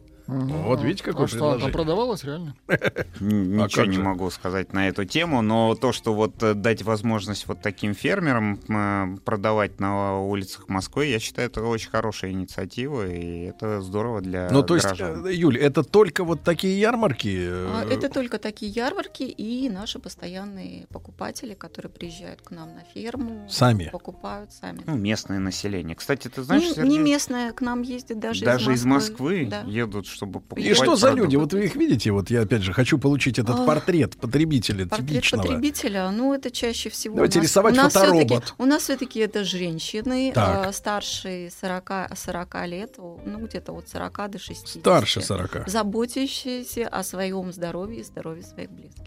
Мгм. Женщины. Да, и ты сосредоточился на этой теме. Женщины. Да, женщины. Да, да, да, да. Ну я там Женщины. сразу представил, как Да. они едут и берут Да, сыр, и все и, хорошо. И ну, кормят. Волнуются о своем здоровье, здоровье своих детей и своих близких. Мгм. Хотят вот экологичные, натуральные продукты. Кстати, вот э, с чего началась ферма, да? Э, у моей дочки была жуткая аллергия. Через два года после э, проживания в Можайске и чист, э, питанием чистым экологическим продуктом аллергия прошла. Мгм. Вот Да. так вот, да? Да. Понимаю. Вот те- вот те не могу не пример. спросить, Юля, какие у вас, так сказать, проблемы? Вот э, я понял, что не решен вопрос со статусом, ну, например, гостевых домиков на Да. сельских землях, да, потому что это земля для того, чтобы на ней, соответственно, выращивать что-то, да. А если люди, например, экотуристы, приехали э, культурно, так сказать, э, присесть, прилечь, э, банька, да, заодно подоить. У вас можно подоить? Подоить можно. Баньки, баньки у нас пока нет. Понятно. Я так понял, все в планах у вас. Пла- в планах, да. в А планах. еще проблемы? А, Ну, проблем на самом деле много, очень много. Это все-таки очень тяжело. Сельское хозяйство это тяжело, когда болеют коровы, там что-то. Ну, Это труд. Это, ну, это, это ежедневный труд это постоянный. да. круглосуточная деятельность, потому что коровы требуют внимания А больш- круглосуточно. большая проблема кадры, потому что никто не хочет идти работать на ферму. А вот, если- Местные люди. А местные люди, да. Если это приезжие, то, к сожалению, они э, не всегда то, что ну, нам нужно.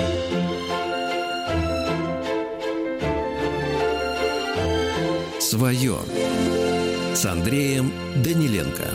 Друзья мои, итак, эм, у нас сегодня с Андреем Даниленко, ведущим проекта «Свое». На Ютьюбе можно, друзья мои, посмотреть красочные видео. Я так понимаю, что вы поедете вот к нашей гости Юле, да, не с пустыми руками, а еще и с видеокамерой.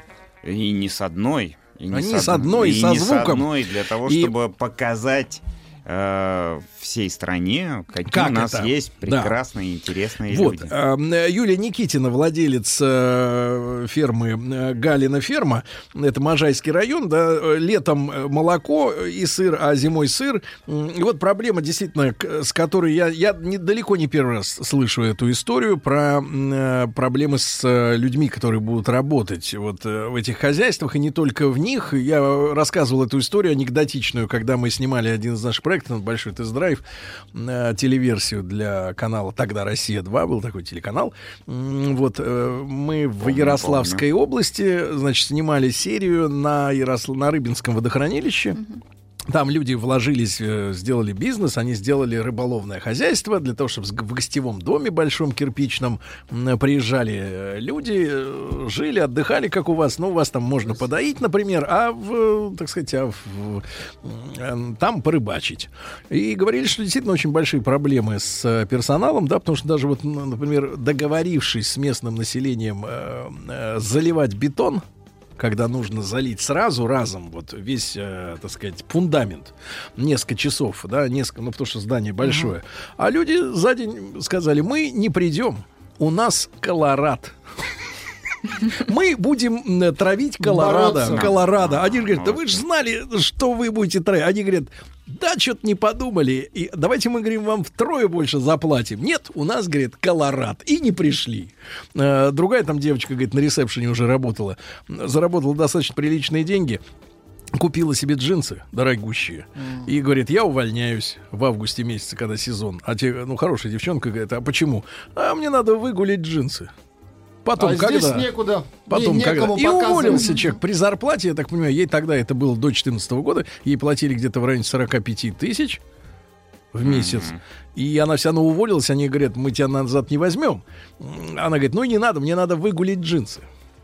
И вот э, когда бизнес сталкивается, я скажу так, это с народной мудростью, вот, а, то происходит как короткое замыкание. Вот, э, Андрей, вы знакомы с такой народной мудростью? Ну, с такой народной мудростью, честно, я не сталкивался никогда, но действительно я м, подтверждаю, что то сельский труд, он непростой, работать в фермерском хозяйстве, да, это, ну, такой непростой, но, на мой взгляд, очень интересный э, труд, очень интересный опыт, э, очень интересные э, возможности. И я должен, кстати, сказать, что э, те люди, которые... Бывают ситуации наоборот, которые люди попадают вот в эти условия и уже с этим расставаться не хотят, потому что и ты на свежем воздухе, и общение с животными, кстати, очень интересно. Это очень, кстати, психологически это очень такое приятное а, общение. Поэтому я должен... Но вы сейчас не об общении со стейками говорите, я Нет, понимаю. я Да. об общении с животными, да, с Юленька, теми же коровами. м, Юля, а вот м, э, в итоге сколько времени вы проводите там и все-таки в городе? Поскольку вы говорите, медициной не бросили А, еще там, там я провожу обычно это четверг, э, пятницу, субботу, воскресенье. То есть четыре дня в неделю там и три остаете, остав- оставляете на работу в городе, да? Ну вот, а вот расскажите тем вот, э, опять же, гламурщицам, э, значит, э, какие вот, вот что женщина получает ведь в это время вот для себя, да? Потому что э, люди же скажут, да, да ты что, выходные это самый кайф тусоваться. Правильно, а вы... Вы э, знаете, вот Андрей прав абсолютно. Когда ты общаешься с животными, когда ну, чувствуешь их теплоту, чувствуешь их любовь. э, Притом любовь это Они же все абсолютно пог- искренние. В отличие от людей. Да, Они не умеют, искренне. они не умеют обижаться. Они То есть умеют хитрить. Хитрить умеют, да. Но Но по-доброму, но по-доброму. По-до- По-доброму, да. У нас э, был такой, такая ситуация, как раз у мамы было юбилей, 60 лет, вот, и у нас э, проблема была с кадрами, у нас ночью убежали работники. Так. Вот, ну там гости. А как они а, а, освободились от наручников? Вот так, получили, получили расчет и убежали. А. Вот, и, э, знаете, это был очень такой интересный эм, опыт, да. А, Все гости, которые приехали на этот юбилей, убирали за коровами, доили коров вместе с нами. Наверное, было самое памятное Это, мероприятие. это действительно получилось самое памятное, одно из самых памятных мер- мероприятий, да. А убежали как раз местные ребята, да? Убежали как раз Ну, местные. как, гулять зарплату. Да, да. Получили зарплату, да. что с ней делать-то? Ну вот и- а я, кстати, разговаривал, опять же, возвращаясь к, к этой проблематике, да, с которой вы, Андрей, не сталкивались, да, еще с, с мудростью. Там история такая, что работа за деньги людьми, многими на селе воспринимается как, ну, такой случайная удача, Ну, которая, халтура, подработка. которая может быть, может не быть. Да, да, да. Вот. А вот они, зато они живут натуральным хозяйством, который вот Огород их, да. свой день за днем, плюс какая-то такая минимум, да, который гарантированно откуда-то там поступает. Вот. Но на деньги люди не уповают. То есть вот оно вот, вот э, как говорится, берешь в руку, имеешь йогурт, оно как бы надежнее, чем, Своё де- во всех чем смыслах. 50 рублей да, в Ну, кармане. я думаю, что мне бы хотелось бы, чтобы все-таки восприятие села было разным, в том смысле, что на селе живут и э, люди с хорошим образованием, и вдумчивые, и интересные, и которые имеют э, хорошее желание иметь нормальную инфраструктуру, нормальную школу, нормальные детские сады, э, нормально ездить в отпуск э, и жить такой полноценной жизнью. Поэтому вот стереотип деревни, который часто рисует такой вот, эм, как это сказать, пьяный тракторист и э, народ, который Мгм. Идет за колорадом. веч- чтобы это не совсем, да-да. это не все, совсем картинка Нет, современного хорошо, вот села. Я просто картинку вашу, где там едут в отпуск, я сразу Мальдивы что-то представил, или там э, Лазурный берег Франции. Ну, я помню знаю, еще а как... почему не- почему не в Краснодар? Мы сегодня начали наш час э, с украинского, из украинского охранника, который, помните, да, там Да. завел себе, э, значит, э, кур. А можно и завершить тоже украинской темой. Когда 15 лет назад была новость о том, что на селе, вот в деревне, да, ну, чем отличается русская деревня от украинской? Ничем. Э, Муж пришел, 55-летний, э, и жене говорит, хочу, чтобы ты мне стрептиз показала. А та его и сковородкой насмерть. Вот такая бывает история. Чугунный. да. Ну, Чугунный, да. Я считаю, я считаю, Да. что русская деревня необычайно интересная и красивая, всем рекомендую смотреть. Друзья мои, да, спасибо большое Россельхозбанку за поддержку. Проект свое, Андрей Даниленко, эм, э, Юлия Никитина. Видео с ней, с ее животными совсем Самое скоро на ближайшее канале. времени и на инстаграме Андрея Да, Даниленко. даниленко.л. Спасибо большое. Ждем всех. Еще больше подкастов на радиомаяк.ру.